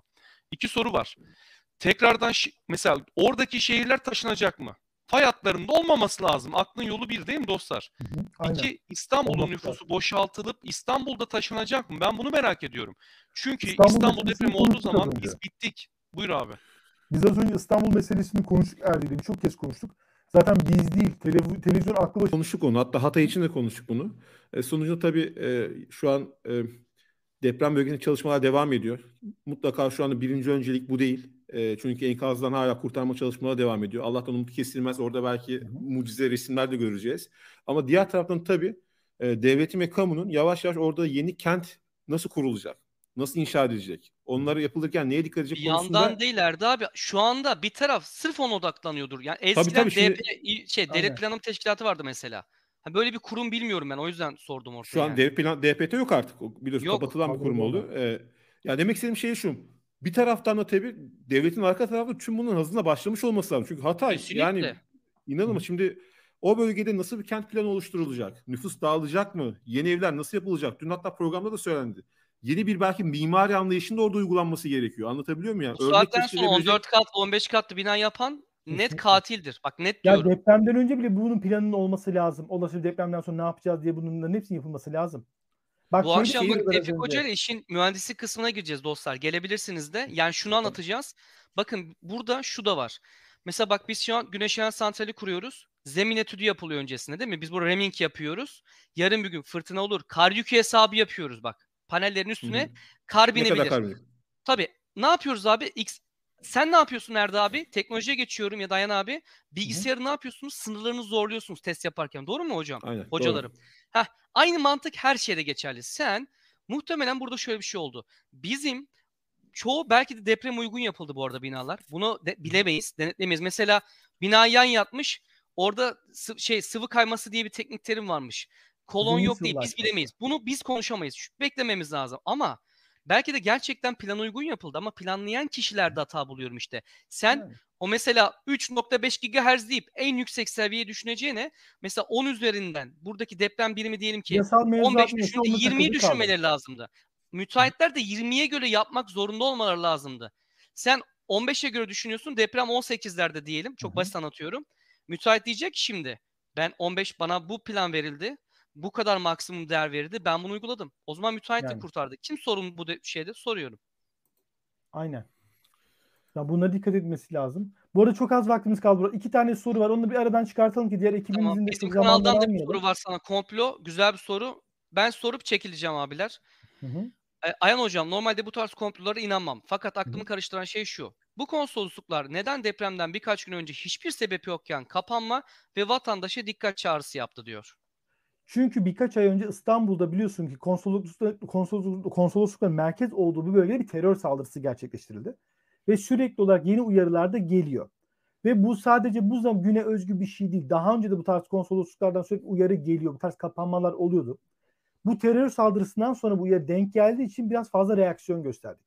Yoksa geçmişe döndüğümüz zaman bu tarz konsolosluklar, İngilizler, Amerikalılar daha önce de belirli uyarılar yapıyordu. E buna Zaten benzer bunlar deprem uygun, bunlar dep, deprem adreslerinden uyarılar da değildi bu arada. Ağırlıklı olarak terör odaklı Terk edin gidin demiyorlar ki sadece. Dikkat Zaten olun, sokakta gezmeyin diyorlar. Videoda defalarca tekrarladığımız konu bu. Deprem gün saat olarak öngörülebilen bir doğa olayı değil. İmkansız. Onu ona uygun bir onu zaten ona yani. özel yani onu adresleyen bir uyarı zaten yapılamaz. Yani. Bir de son bir şey daha sormuşlar. Aslında bunu e, gündeme tekrar götürmemiz lazım. Emasya protokolünü soruyorlar. Bazıları ne diyor diyor. Şimdi 1997 yılında bunu e, genel kurmay planlamıştı e, resmi olarak. Olası bir doğal afet durumunda askeri birlikler buna özel olarak organize edilmiş askeri birlikler hiçbir talimat beklemeksizin hemen göreve katılacaklardı. Hmm. Hatta bütün şehirler organize edilmişti. İstanbul'daki depreme kim müdahale edilecek, İzmit'e kim müdahale edilecek. Hiçbir şekilde hani yukarıdan biri hadi vali ya da başbakan, cumhurbaşkanından talimat gelmeden hemen girecekler. Milli güvenlik dersinde bunları anlatmışlardı bize bu ha, arada. Bak mesela anladım şimdi. Sana. Körfez depremi oldu. Gece biliyorsunuz 3'te. Evet. 5 saat sonra saat 8'de askeri birlikler enkaz kaldırmaya başlamış. Bak 5 saatte organize oldular, bölgeye gittiler, güvenliği sağladılar ve kurtarma çalışmalarına başlayıp enkaz kaldırdılar. Bu depremden oldu çünkü Emasya protokolü 2010'da kaldırıldı. Bütün itirazlara rağmen yapmayın, etmeyin diye dediler kimse umursamadı. Kaldırıldı bakın o ordu kaç saat bekledi. Çıkamadı ordu. Neden? Talimat gelmesi gerekti çünkü. Kaç saat beklediler? 10 saat mi? 16 saat mi? Ve yani bir şey daha ekleyeceğim Ayhan abi sana. Bir gün sürdü. Şimdi şöyle bir şey var dostlar. İnsanı yığalım oraya. Bir milyon insan gönderelim. Biz elimizle o büyük beton blokları kaldıramayız bir. İkincisi basınç yapabiliriz. Çökmesine sebep olabiliriz. Mesela beton kesme ayrı bir şey. Vinç kullanma ayrı bir şey. Operatör. Askeriyedeki önemli şeylerden birisi de biliyorsunuz olağanüstü durumlara hep hazırlıklı olması gerektiğini düşünüyoruz. Orada Mesela o var, levazımcılar var, lojistik var. Bunları da onların hepsi var. Köprü zaten, mü yıkıldı? Zaten. Askeriyede zaten iş makineleri de var. O yap ha. şey köprüler var. İstihdam gelir On... her şeyi halleder iki dakika. Abi zaten önemli olan kalabalık değil. Nitelikli Hı. insanlara orada ihtiyaç var. Kalabalık, kontrolsüz kalabalık faydadan çok zarar getirebilir. Tamam, orada... Biz niye koştura koştura gitmedik çoğumuz? E çünkü ha, onu dün sordular. Ayak, Siz niye gitmiyorsunuz ayak diye de. Gidebil gitsek zaten biz eğitimli değiliz. Ben burada bir kanal kazdırsam kürekle mi daha mantıklı? Hı? Bir tane iş makinesi getirsem mi daha mantıklı ve daha Hı? hızlı, efektif? Bak gidemedik de 5 milyon lazım. topladık. Abi Bak, eğitimli insana ve doğru ekipmanlara ihtiyaç var. Hı? Eğitimli insan da yetmiyor. Bir de işin doğru ekipmanına sahip olmak gerekiyor. Bu noktada işte e, askeri konusunda askeri doğal afetlere nispeten sivil sivile göre çok daha hazırlıklı. Bunun dışında tabii tartışılan konulardan birisi de mesela bazı ülkelerde bu tür afet müdahalelerini itfaiye ekibi yapar. Çünkü onlar da bu tür doğal olaylara karşı Aynen. daha eğitimli oluyorlar. Orada hani belki de yani bu olaydan sonra yeni bir organizasyon şemasına ihtiyaç bizde var. Bizde itfaiye Bak, buna bakmıyor mu hocaların? Bir dakika. Bilmiyorum bakıyor, itfaiye bakıyor bizde ama Yok bir şeyini ne kadar itfaiye var ki toplasın. Şöyle bazı ba, beni yanlış bilmiyorsun. Bazı ülkeler tüm sorumluluk itfaiyede. Şimdi Türkiye'ye Onu diyecektim. Zaman... Sebep şunu biliyorum Erdi abi. Polonya direkt Polonya'dan örnek vereceğim. Polonya'da benim tanıdığım da var üst düzey itfaiyeci. Bunların mesela Yunanistan'da yangın çıktı ya adını unuttum lehçesini. Şu an Türkiye'de deli gibi insan kurtarıyorlar çünkü hepsi eğitimli. Yunanistan'a ekip şey gönderdi. Türkiye'ye gelen de Polonya. Efsane ekip. Adamlar İtfaiyeci onlar işte. Resmen. Böyle evet, alıp gidiyorlar. O kadar Sa- itfaiyeciler Polonya'da dediğin gibi abi. Sadece Hı-hı. yangına bakmıyor. Afet önleme. Topyekun yani, afete bakıyorlar. Yani. Kesinlikle. Hepsi hazırlıklı ve bakın Türkiye'deki depremde kurtarışları hani bir yerin şovu değil bu arada. Yanlış anlaşılmasın. Hı-hı. Hepsi emek harcıyor da profesyonellik anlamında Polonya e, kurtarma şeyleri, timleri itfaiyecidir. Çok iyidir. Gerçekten. Ben hepsine hepsine çok teşekkür ediyorum. Çok yani çok önemli yani bu. Türkiye'de bir baksın oraya.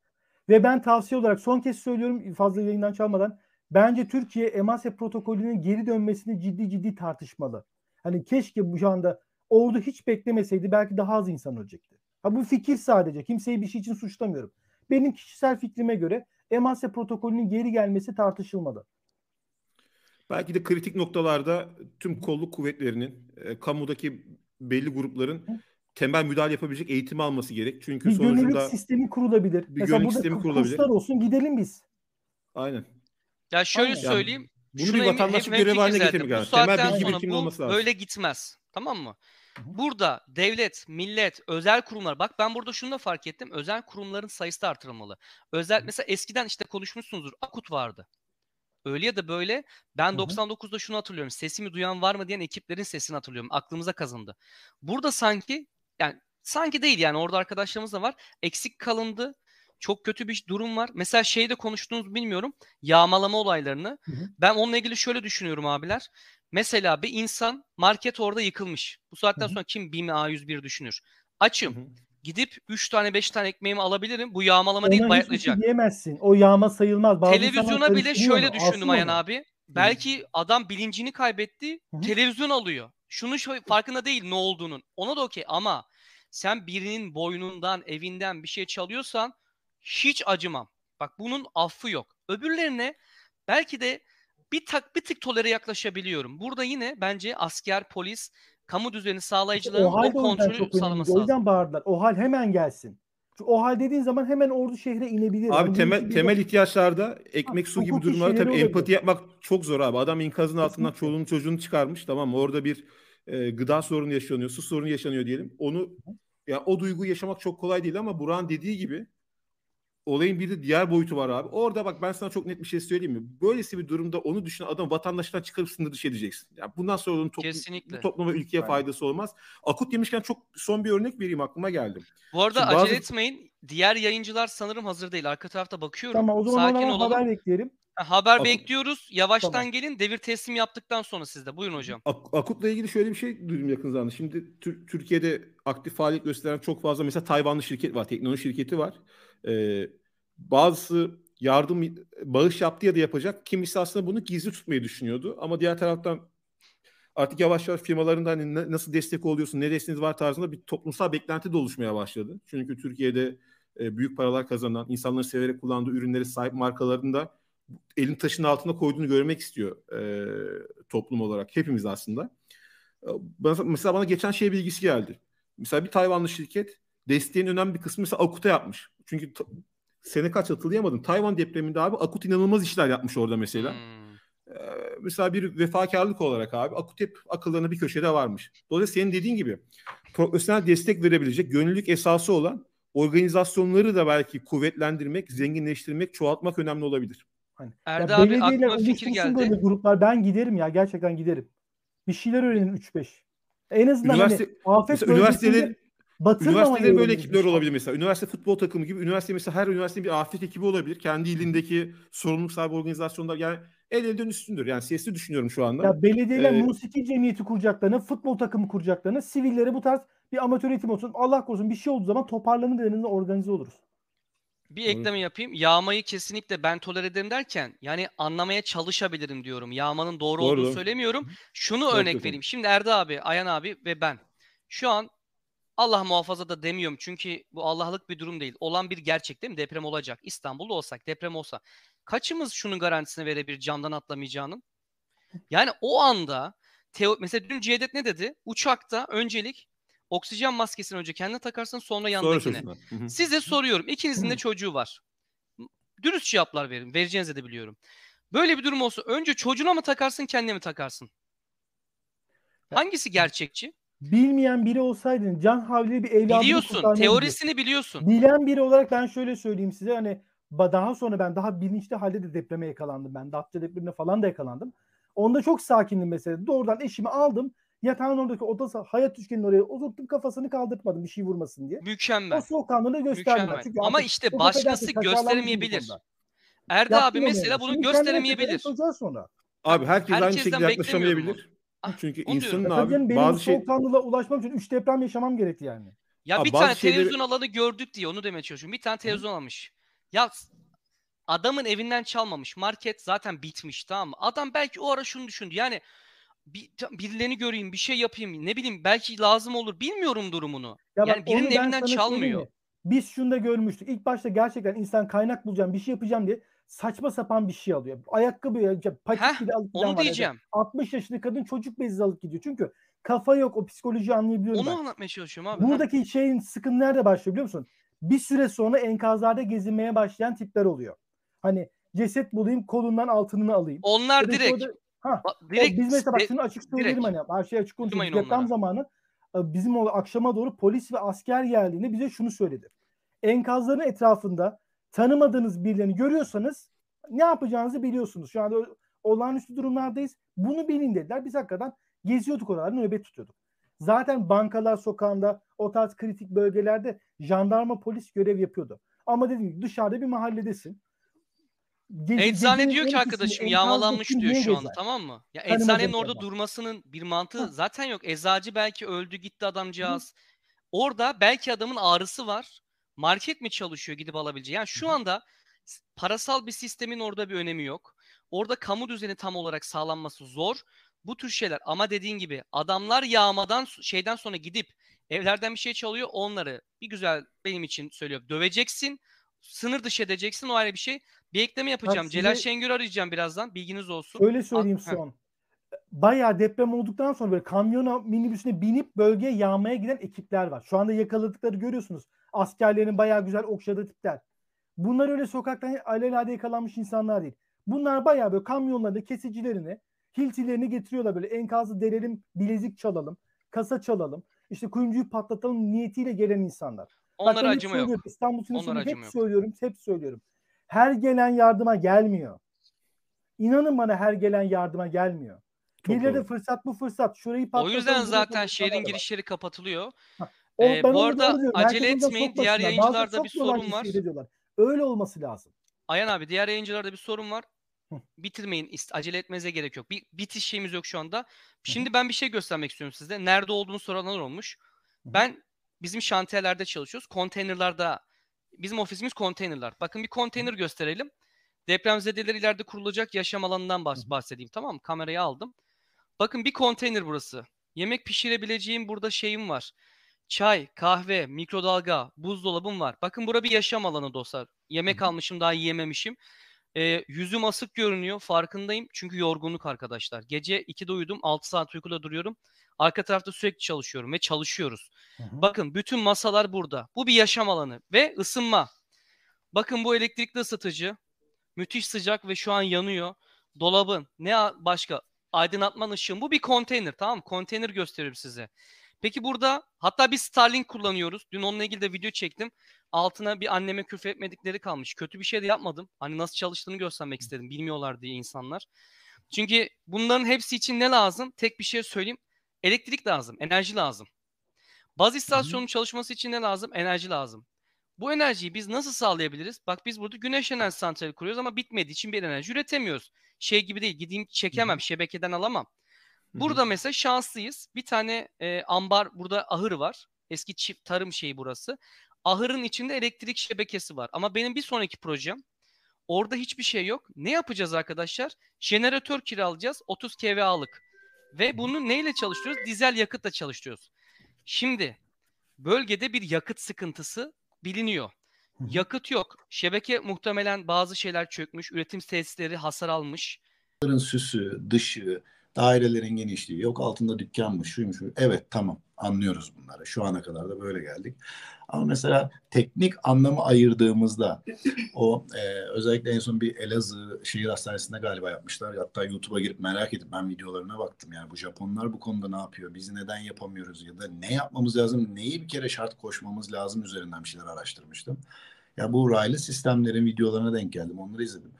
Yani bu tabii ki herkes için ilk adım olarak söylediğimizde bence bundan başlayarak bir kurallar koymak lazım. Detayları söylemiyorum. Yani o artık o koliler şunlar bunlar yardımlar onlar zaten Türk Türk toplumu olarak biz her zaman yardım etmeye çok hazırız, alışkınız. Yani zaten neredeyse genimiz bundan ibaret. Yani biz göçebe toplum olduğumuz için genimizde var bir kere. O pratiklik genimizde var. O yüzden biz bunlara alışkınız okey. Ama artık biz bence daha kalıcı şeyler yapmamız lazım. Örneğin bu depremde binanın temeliyle ilgili konudan bahsediyorsak gerçekten o videoyu açtım ve inanamadım.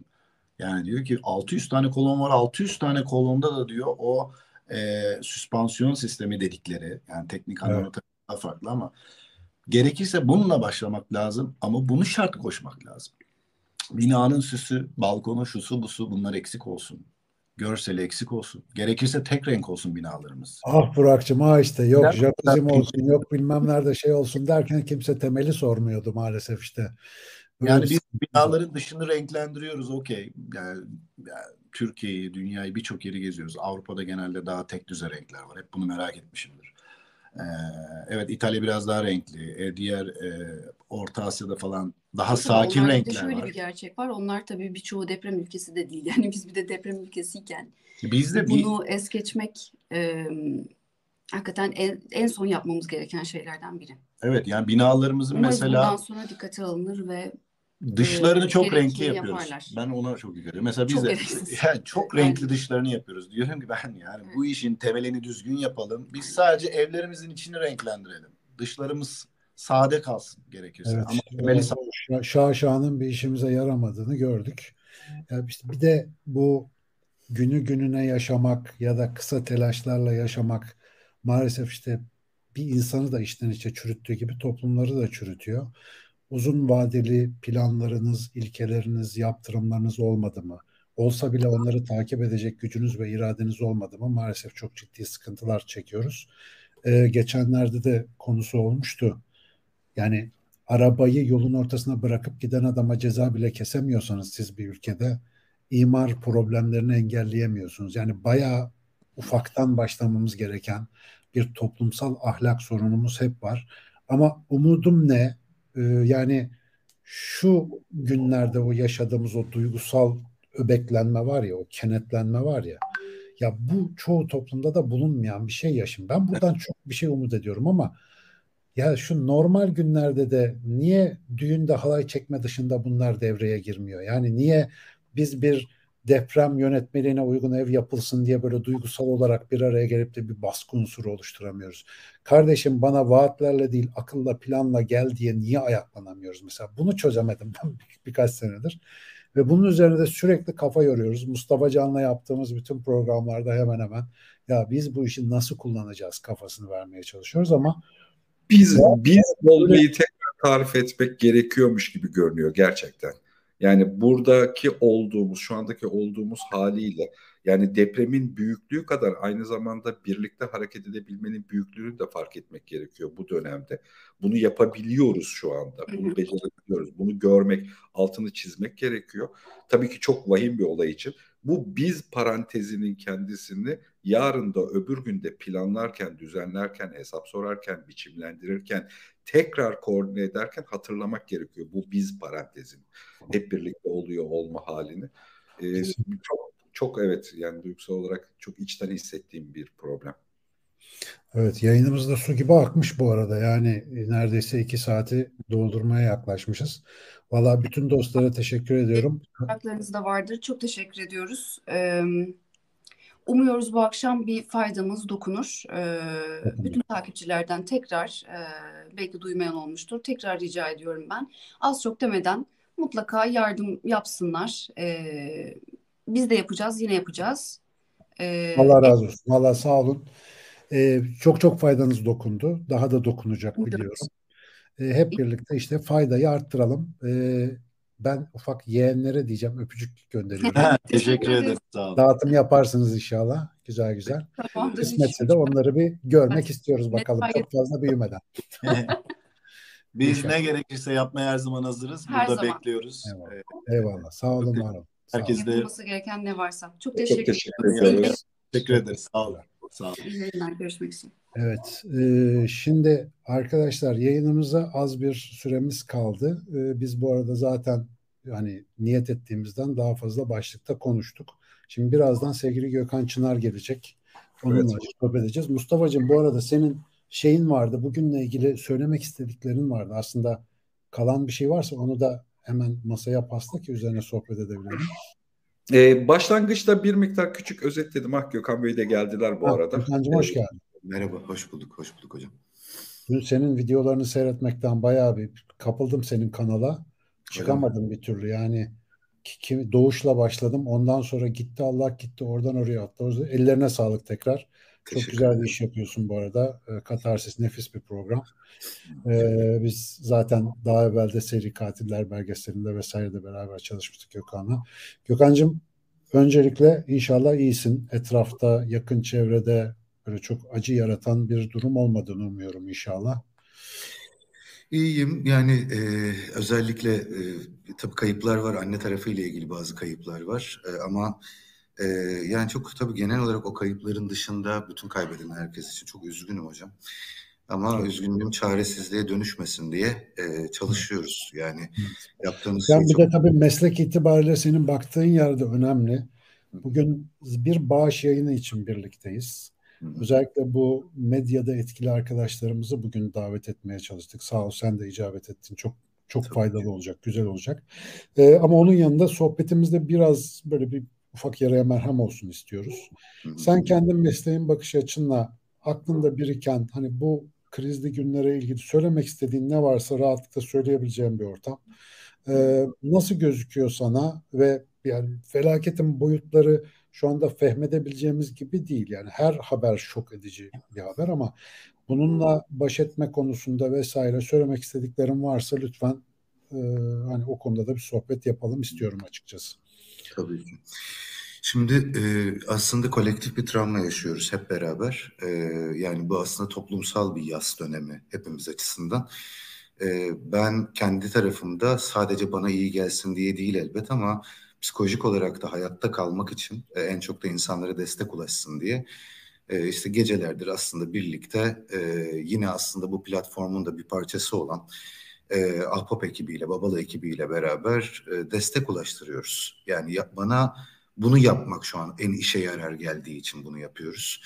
E, bunun dışında mesleki tarafta da bu işte bazen bir yere tır gönderirken bazen bir tarafa işte e, bez gönderirken, e, süt gönderirken, aklımıza gelebilecek her ihtiyaç, vinç gönderirken haliyle insanlarla birebir iletişim halinde olduğum, yakınlarını kaybedenlerle ya da hala haber bekleyenlerle veya depremden çıktıktan, yani enkazdan çıktıktan sonra temel ihtiyaçlarını karşılamak isteyenlerle, barınma, ısıtıcı, işte gıda aklımıza gelenler iletişim halindeyim ve e, benim üzüntüm e, ve aslında o zamanda donmuşluk hissi var ya en çok enkazdan çıkanlarda ama bizlerde de yani bu dolaylı travmayı bir şekilde hepimiz yaşıyoruz. Ve e, tam olarak aslında işte doğal bir afet bu. Yani anormal bir hal yaşıyoruz ve buna vereceğimiz bütün bu üzüntü, korku, çaresizlik tepkileri de aslında anormalin normali. Yani e, o yüzden de bana ve bu tepkilerime en iyi gelen dayanışma oluyor bu dönemde. Böyle çıkabiliyorum işin içinden. E, ve orada gördüğüm şey aslında illa maddi kısmı için söylemiyorum hocam ama e, arka arkaya bağış kampanyalarında burada da öyledir. E, işte cebinden 10 lira gönderebilen bir öğrenciye de çok daha fazlasını gönderebilen bir iş adamına da destek olabilmek iyi geliyor şu anda. Bunun içerisinde manevi duygusal destek tarafı da var. Ee, özellikle e, bu yaşadığımız şeyin içinden çıkmak için çok acele hani kendi içimizde çok acele ettiğimiz bir an önce iyi olmaya çalıştığımız bir süreci çok desteklemem ben. Ee, bir şeyi unutmayacağız, bir şey geride kalmayacak ama hayata dönüştüreceğiz. Yani yapılabilecek yani hayata... Ağrı kesici müdahalesi değil ihtiyacımız olan. Hiçbir psikolojik ilk yardım yönteminde de, travma sonrası müdahalede de e, özellikle bahsettiğiniz gibi ağrı kesici müdahaleler işimize yaramaz. Ama dayanışma işe yarar, duygulardan konuşmak işe yarar, temas etmek işe yarar, e, geliyorsa ağlamak. Herkes dışından ağlayamıyor. Ama acısını yaşamak işe yarar. Ben bugün böyleyim, sen nasılsın diye sormak, sohbet etmek e, işe yarar. E, yani birçok duyguyu yaşıyoruz şu anda biliyorsunuz hani insanlardan en çok duyduğum şey bölge dışında olanlardan suçluluk. Yani aklına mukayyet olmak için dua edenlerden, yaptığı bir banyodan, yediği bir yemekten suçluluk hissedenlere kadar evet. e, ya da duyarsız. Çok, çok yaygın bir şey. Çok yaygın. Çok yaygın bir şey. Evet ve e, bu arada bunun yaygın olduğunu ve ortak duygularda, ortak durumlarda olduğunu bilmenin de e, biraz iyi gelen bir tarafı olduğu için de altını çiziyorum. E, çok e, hızlı yaşayanlar, geçmişte ertelenmiş yasları konusunda bu depremle tetiklenenler, e, kaygıyı, öfkeyi yoğun yaşayanlar var. E, aynı şekilde duyarsızlaşanlar var. Hiçbir şekilde bakmak, görmek istemeyenler var. Ama bütün bunların hepsi aslında şu dönemde verebileceğimiz normal tepkiler. Hayata dönüştürmek için de temas etmemiz lazım. Hepimizin birbirimizle, bence bu yayın da öyle bir şey. E, hani sağlanan bağışın yanında e, bu bir aslında birlikte destek olma biçimi hepimiz için ve bunu yapmaya çalışıyorum ben de kendi içimde ve toplumsal vicdana güvenmemiz lazım. Yani istisnaları alıp gündem yapmaktan yana değilim mesela. Hani her dönem olduğu gibi bu dönemde de bizde hani gelişim açısından sıkıntıları olan insanlar etrafta var. Ee, biliyorsunuz siz de. Yani acıyı fazlaca dramatize edenler, e, yağmacılar e, ya da ne bileyim gerçekten işte e, hissetmediği bir duygunun kahramanı olmak isteyenler, destek vermediği bir şey, acıyla dalga geçenler görmüşsünüzdür videoları. Şunun, şunun bir altını çizsek mi ya? O ne güzel bir sözdü o. Hissetmediği bir duygunun kahramanı olmak isteyenler. Bu, bu, bu çok gözüme çarpan bir şeyin çok güzel bir isimlendirmesi oldu. Yani altı boş sloganik bir böyle bir yükselme halleri. Bunu en iyi öyle ifade edebiliriz herhalde. Güzelmiş. Ben bunu bir not alacağım müsaadenle. Öyle. Konuşalım, paylaşalım bunu çünkü ya bu e, ne kadar hızlı davrandı insanlar enkaz görüntülerinin üstüne dramatik müzik yerleştirmekte. E, zaten her yerde çocukların görüntüleri var. E, umutlu ya da yaralı ya da işte ne bileyim sağlıklı hiçbir çocuğun görüntüsünü de böyle paylaşmamalıyız. Hani aklıma gelen her şeyi söylemeye çalışıyorum. İnsan hakkı, çocuk hakkı, unutulma hakkına aykırı bir şey yapıyoruz şu anda. Umutlanıyoruz doğru enkazdan bir çocuk çıktığında. Ama e, hayır yani hani orada çok ciddi bir hak ihlali var. E, acının kahramanı olmaya çalışmak da aslında bu yani. Hani e, hepinizden çok ben üzülüyorum. E, ya da hepinizden çok ben buradayım. Yani hani ne olursa olsun suçluluk isim tetiklemek için söylemiyorum ama sıcak evlerimizdeyiz ya da sıcak afet koordinasyon merkezlerindeyiz neyse. E, ya da biz bunu yaşamadık. Yani bunun içinde üstten bir şey var. Bunun içinde e, herkes tabii kendi duygusunu kendi bildiği şekilde ve yaşıyor ama bunun içinde aslında bu kahramanlıkta narsistik bir şey var. Mesele daha toplumsal anlamda el ele tutuşma vakti. Acımakla şefkat aynı şey değil. E, kahramanlıkla destek vermek aynı şey değil. E, birlikte gerçekten bu dili ya da paylaşım dilini, yani sosyal medya çok faydalı. Ama bu dili değiştirmemiz lazım sosyal medyada. Sosyal medya çok faydalı, altını çizeyim. E, bunu iki saat internetimiz kesildi merkezde. E, gitmesi gereken tırlar, ulaşması gereken destekler durdu. Bağlantıları sağlayamadık. Elbette faydalı kullanalım bunu. Hiçbir engelde gelmesin buna tabii ki. Yani vicdanlı olalım birlikte her birimdeki insanla. Ama dile de dikkat edelim çünkü hani bu acının kahramanı olmanın hiç hiçbir zaman zamanı değil de şimdi hiç değil aslında. O yüzden de bence bizim buradan paylaştığımız üç cümle bir yerlere ulaşıyor ve cümlenin nereye gidebileceğini ya da insanları nasıl travmatize edeceğini de unutmamakta fayda var diye yani hızlıca altını çizmek istedim. Çok çok güzel söyledin. Özellikle de ben e, sosyal medya davranışını izlemeyi seviyorum. Metodik olarak çalışmıyorum ama devamlı elimden geldiğince izlerim. Orada bir dönemde çok vakit geçirdim. Ve bilmiyorum katılır mısın? Şöyle bir e, kompartmanlar çarpıyor benim gözüme. Bir gerçekten biraz önce bahsettiğin hiç hissetmediği bir şeyi kendi varlığını doğrulamak anlamında işte ortaya koyan, onun üzerinden yürüyen, hastalıklı diyebileceğimiz çok az sayıda bir grup var zaten. Fakat buradaki duygunun hakikatiyle orayı kendine yakın gören geniş bir insan kitlesinin desteğini arkasına hızlı alabiliyor ve oradaki öfke, oradaki yıkıcı davranış, oradaki manipülatif dil mesela birçok insanın ağzından seslendirilmeye başladığında aslında tehlikeye dönüşüyor. Bence burada konuştuğumuz konular, senin özellikle bu yaptığın gayet güzel tarifler aslında o aradaki büyük yani şu anda ne yapabilirim işte haktan yana olmaya çalışan o insanlar için önemli bir rehber. Dolayısıyla oraya kapılmalarına gerek yok. Yani sakin ve mutedil bir dili muhafaza ederek işlevselliği ön plana alıp ya bizim bir işe yaramamız gerek kardeşim kafasını öne çıkararak sağlıklı karar verebilecek kitlenin sayısı aslında çok yüksek. Ve biz bu bilinçle sadece donatmaya birazcık yardımcı olabilirsek o patolojik durumların etkisi çok daha azalacaktır diye düşünüyorum. Çünkü en neticede ya bütün hadise birinin ya yok abi ben bunu paylaşmayayım değmez demesiyle bitiyor yani. Ben bunu paylaşmayayım değmez. Orada her şey duruyor yani. O kadar da büyük bir gücümüz var. Ama aynı zamanda düşünmeden paylaşmanın yıkıcılığını da fark etmemiz gerekiyor. Yani ağzımıza geleni söylemek falan bu ifade özgürlüğü de değil, bu özgürlük de değil, bu yapıcı da değil. Bunu göreceğiz. Çok büyük bir gücü yani elimizde bir silah var adeta ama namlusunu kendimize döndürüp tetiğe basıyor gibiyiz. Dolayısıyla bu söylediğin şeylerin farkındalığı hakikaten çok önemli. Hı hı. E, bu arada yeni izlemeye başlayan arkadaşlar için bunun hemen bir bağış yayını olduğunu ve alttaki düğmelerden bağışlarınızı gönderebileceğinizi hemen tekrar hatırlatayım. Şu anda ekranda bağışla ilgili e, bağış toplama sistemimizle ilgili bütün detayları görüyorsunuz. E, Birçok bilim kanalı orada da listesini gördüğünüz gibi bir araya geldi ve bu, bu yayını yapıyorlar.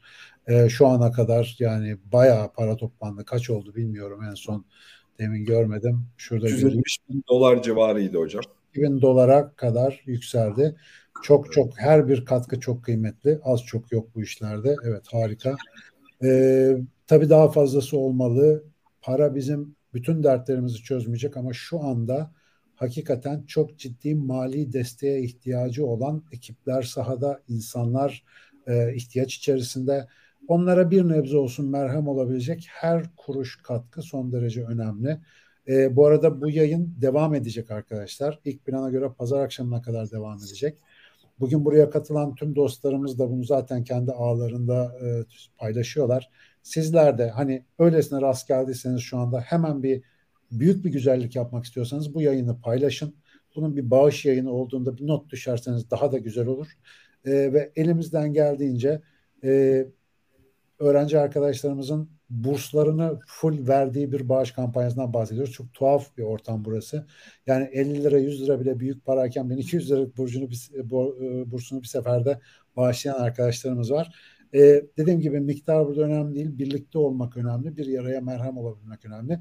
Bize de bu fırsatı veren e, bütün organize eden arkadaşlara e, özellikle de gelecek bilimlerin genç ekibine Cevdet'e ve Burak'a çok çok teşekkür ediyorum bu vesileyle tekrardan. Ee, bilmiyorum zamanınız nasıl. Bir iki e, ya yaptığınız şeyin e, şu an yaptığımız bu şeyin hepimize çare olduğunu yani umudu buralarda bulabileceğimizi ve bu, bunu bunun yapılmasının çok kıymetli olduğunu söylemek istedim bir. Evet. Ee, özellikle bağışı da görünce hocam. Ee, bir de e, yani öfke de elbette bu dönemin duygularından bir tanesi ama umut diline dönmemiz lazım. Doğru, ihmal edildik. İhmal de bir şiddet biçimidir büyük depremler arasında 24 yıl var. Bu yıllar boyunca aslında birçok vaati yaşadık. Ama kutuplaştıran nefret şiddet dilinden kaçınmak için bir zamana e, ya bu zaman bunun zamanı değil. Altını çizelim bu kısmının. Aynı şekilde deprem bölgesinde olmayan ya da yakınlarını kaybetmeyen e, ama bir şekilde bu dolaylı travmayı toplumsal anlamda yaşayan herkese de şunu söylemek istiyorum elimizden geleni nasıl yapabiliriz için buralarda olmak, paylaşım yapmak, yardım etmek için eylemde olmak çok önemli ama biz bu bütünün, e, bu toplumun aslında şu anda bu travmaya direkt maruz kalmamış parçalarıyız. İyileşmek ve iyileştirmek için de e, ayakta kalmamız lazım. O yüzden de e, bu gündemin içerisine girelim, elimizden geleni yapalım ama bunun yanında günlük rutinlerimizi, kendi işlerimizi, işlevsel hayatımızı, e, kafamızı bazen çevirip gerçekten çocuklarımıza, ailemize, işlerimize çevirip sonra tekrar bu yoğunluğa ve dayanışmaya dönmeyi. Yani aslında bunu dengeli bir şekilde yapmak için uğraşmayı da unutmayalım. Çünkü bu siyah beyazlar ya hep ya hiçler sonrasında bizim aslında ruhsal olarak geleceğimizde çıkacak ortaya. O yüzden de ayakta kalmamız da gerekiyor yardımcı olabilmek için. Suçluluk hissi bu dönemde normal. Yer yer duyarsızlaşma isteği normal öfke, korku gibi belli duyguları yoğun yaşamak normal. Ama sürmemesi için e, aslında hani bazen de kafamızı kendi giden hayatımıza çevirmek, sonra tekrar dayanışmayı çevirmenin bir dengesini bulmamız gerektiğinin aklı selim bir şekilde yine vurgusunu yapmak istedim. Ağzına sağlık, ağzın bal yesin derlerdi bizim eskiler. Aynısını tekrarlıyorum. Bu arada aklıma şey geldi. 2-3 evet. sene evvel açık beyinde otururken sen bana demiştin ya ya Gökhan Çınar diye bir çocuk var tanıyor musun? O çocuk bak parlak bir çocuk falan diye. O zaman galiba yeni program yapmaya başladı. Şimdi o geldi aklıma. Ee, tekrar tanıştığımızda, çalıştığımızda, buluştuğumuzda çok seviniyorum. Seni görmek burada çok güzel. Sevgili Cevdet Acarsoy geldi. Bu işin mimarlarından bir tanesi aynı zamanda. Estağfurullah ee, hocam. Ortak yani, yayınımız. Hepimiz mimarız. Ateşleyicilerinden diyelim. Sizin gençlik gazınız olmasa biz zor bir araya gelirdik. Burak, Burak'ın fikri bizden. Burak'ın evet, fikri. Burak, Burak özellikle. Gelecek Bilim'de zaten en parlak kanallarımızdan bir tanesi. Hakikaten akademinin ciddiyetini bilim iletişime, iletişimine taşıyabilen, çok bu arada hassas davranan, incelikli bilimsel yayınlar üreten, çok çok hani geleceğimize güzel bir yatırım olan bir kanal. Ee, ben tekrar e, buna vesile olan bütün arkadaşlara Cevdet'in e, nezdinde teşekkür etmek isterim. Gökhan'cığım sana da çok çok teşekkür ediyoruz katıldığın için. Yine görüşeceğiz, buluşacağız inşallah. güzel şeyler konuşacağız. Görüşmek üzere. Umutla. Ellerinize, emeklerinize sağlık. Çok sevgiler. Evet, çok sağ olun. Çıkmayın hocalarım hemen. Şimdi geçişlerimizi şöyle yapıyoruz. Gözükerek hepimiz gözükerek yapıyoruz. Ee, ondan sonra şimdi ekrana vereyim. Yeni bir sonraki e, şeyimizi, bir sonraki yayınımızı vereyim. Ee, ama bir dakika şimdi o kadar e, bir şöyle söyleyeyim. Psikoterapi süpervizyonundan çıkıp geldim. Kafam Gökhan hocam bilir. Böyle kafam. Şimdi e, bir şunu söyleyeyim. Gökhan hocam burada görmek, tanışmak çok güzel. Bu yayın her çok kötü bir sebeple de olsa da iyilikleri bulmaya çalışıyorum. Hep söylüyorum hayran olduğum hani içerik üreticileriyle, insanlarla tanışma fırsatı, görme fırsatı verdi. O açıdan e, bir fanı olarak teşekkür edeyim. Ben Gökhan Hoca'nın bizim camiadan yani psikolog olarak, meslektaşım olarak zaten o psikolog sesini hayatında böyle buluşturan, o sese en çok sahiplerden biri. Yıllarla o okuyunca geliyor o, o, o, o ses. Hocamızda o çok ekstradan da var. Çok teşekkür edelim. Sinan Hocam, Mustafa Hocam moderatörlüğünüz için çok teşekkürler. Yani o iki saati, e, o iki saatinizi e, buraya ayırmanız bizim için çok önemli. Kendi izleyicileriniz sizi burada görmek istiyor. Tam da bu sebeple her kanalı katılan kanalda şimdi ekrana veriyorum. Konuklarımız da dahil. Ve e, biz başlarken sizler de yavaş yavaş arkadan e, zamanınızı istediğiniz zaman kalabilirsiniz. İstediğiniz zaman yavaşça ayrılabilirsiniz diyeceğim. Ve Sinan Hocam mikrofon kapalı. Açalım hemen. Buyurun hocam. Ne kadar güzel diyorum bir heyet oluştu. Bu heyeti de terk etmek zor olacak ama hepsine tek tek sevgilerimi gönderiyorum. Ee, Sevgiler hocam. İlmukabele hocam. Çok teşekkürler. Birlikte olmak gerçekten insana iyi hissettiriyor kendini. Teşekkür ederim arkadaşlar. Kesinlikle öyle.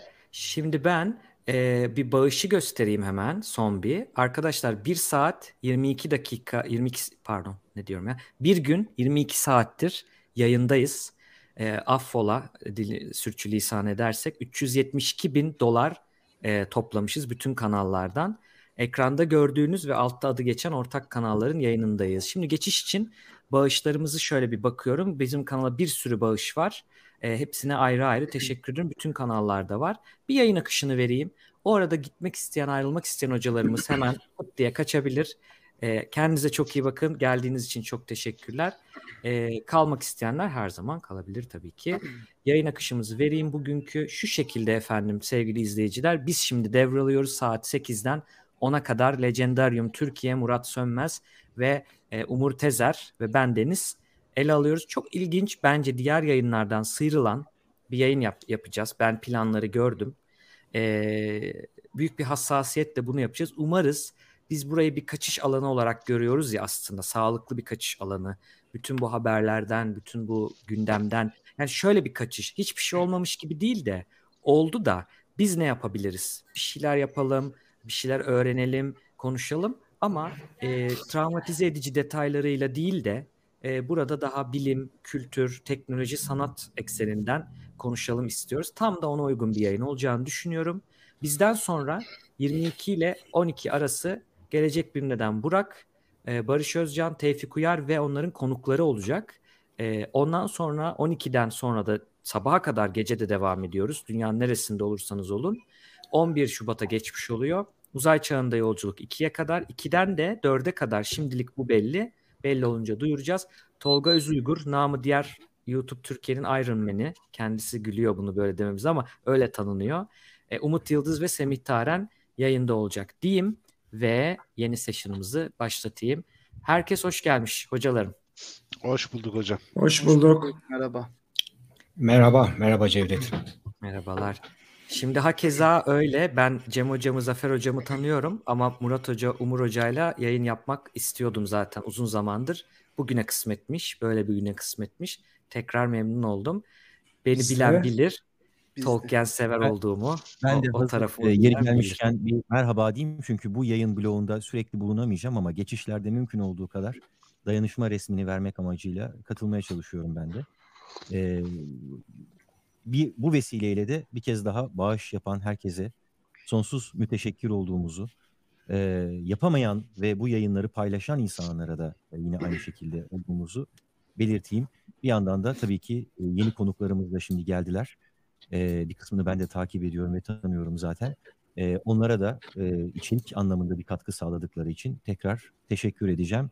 E, ben yine arka plandan e, izlemeye, takip etmeye devam edeceğim. E, Barış abi yayının tek ricam. kendi kanalımdan da e, yayınlayacağım. Buyur. Evet Cevdet. Tamam. Çok güzel. Tek ricam gitmeden kısaca o senin Hı yaptığın açıklamanla yani bu bağış nasıl yapı nereye gidiyor o açıklamayı standardı bir tabii. yaparsan süper olur. Tamam. Ee, şimdi bu e, aslında canlı yayında gelişti her şey E, ve yine Gelecek Bilim'denin öncülüğünde ve inisiyatifinde ben bu inisiyatif meselesini önemsiyorum. E, onların inisiyatifinde gerçekleşti. E, sağ olsunlar bizleri de davet ettiler onlar. E, bu kredileri asla e, şey yapmamak lazım, yanlış yerlere vermemek lazım. Davet ettiler ve canlı yayın esnasında ben de bir yandan e, YouTube'la yazışarak e, YouTube Giving diye bir araç var. E, başka ülkelerde özellikle Amerika Birleşik Devletleri'nde YouTube'un merkezindeki ülkede bu başından beri zaten kurgulanabilen bir araç. E, bu deprem nedeniyle acaba Türkiye'de de nasıl aktif hale getirebiliriz diye araştırırken e, maalesef Türkiye'deki NGO'ları, Ahbap ve benzeri STK'ları katamadığımızdan Amerika'da kurulu, Türkler tarafından kurulmuş olan en güvenilir ve en büyük e, bağış organizasyonlarından birisi olan e, Turkish Philanthropy Funds aracılığıyla YouTube Giving'in Türkiye'de de aktif olması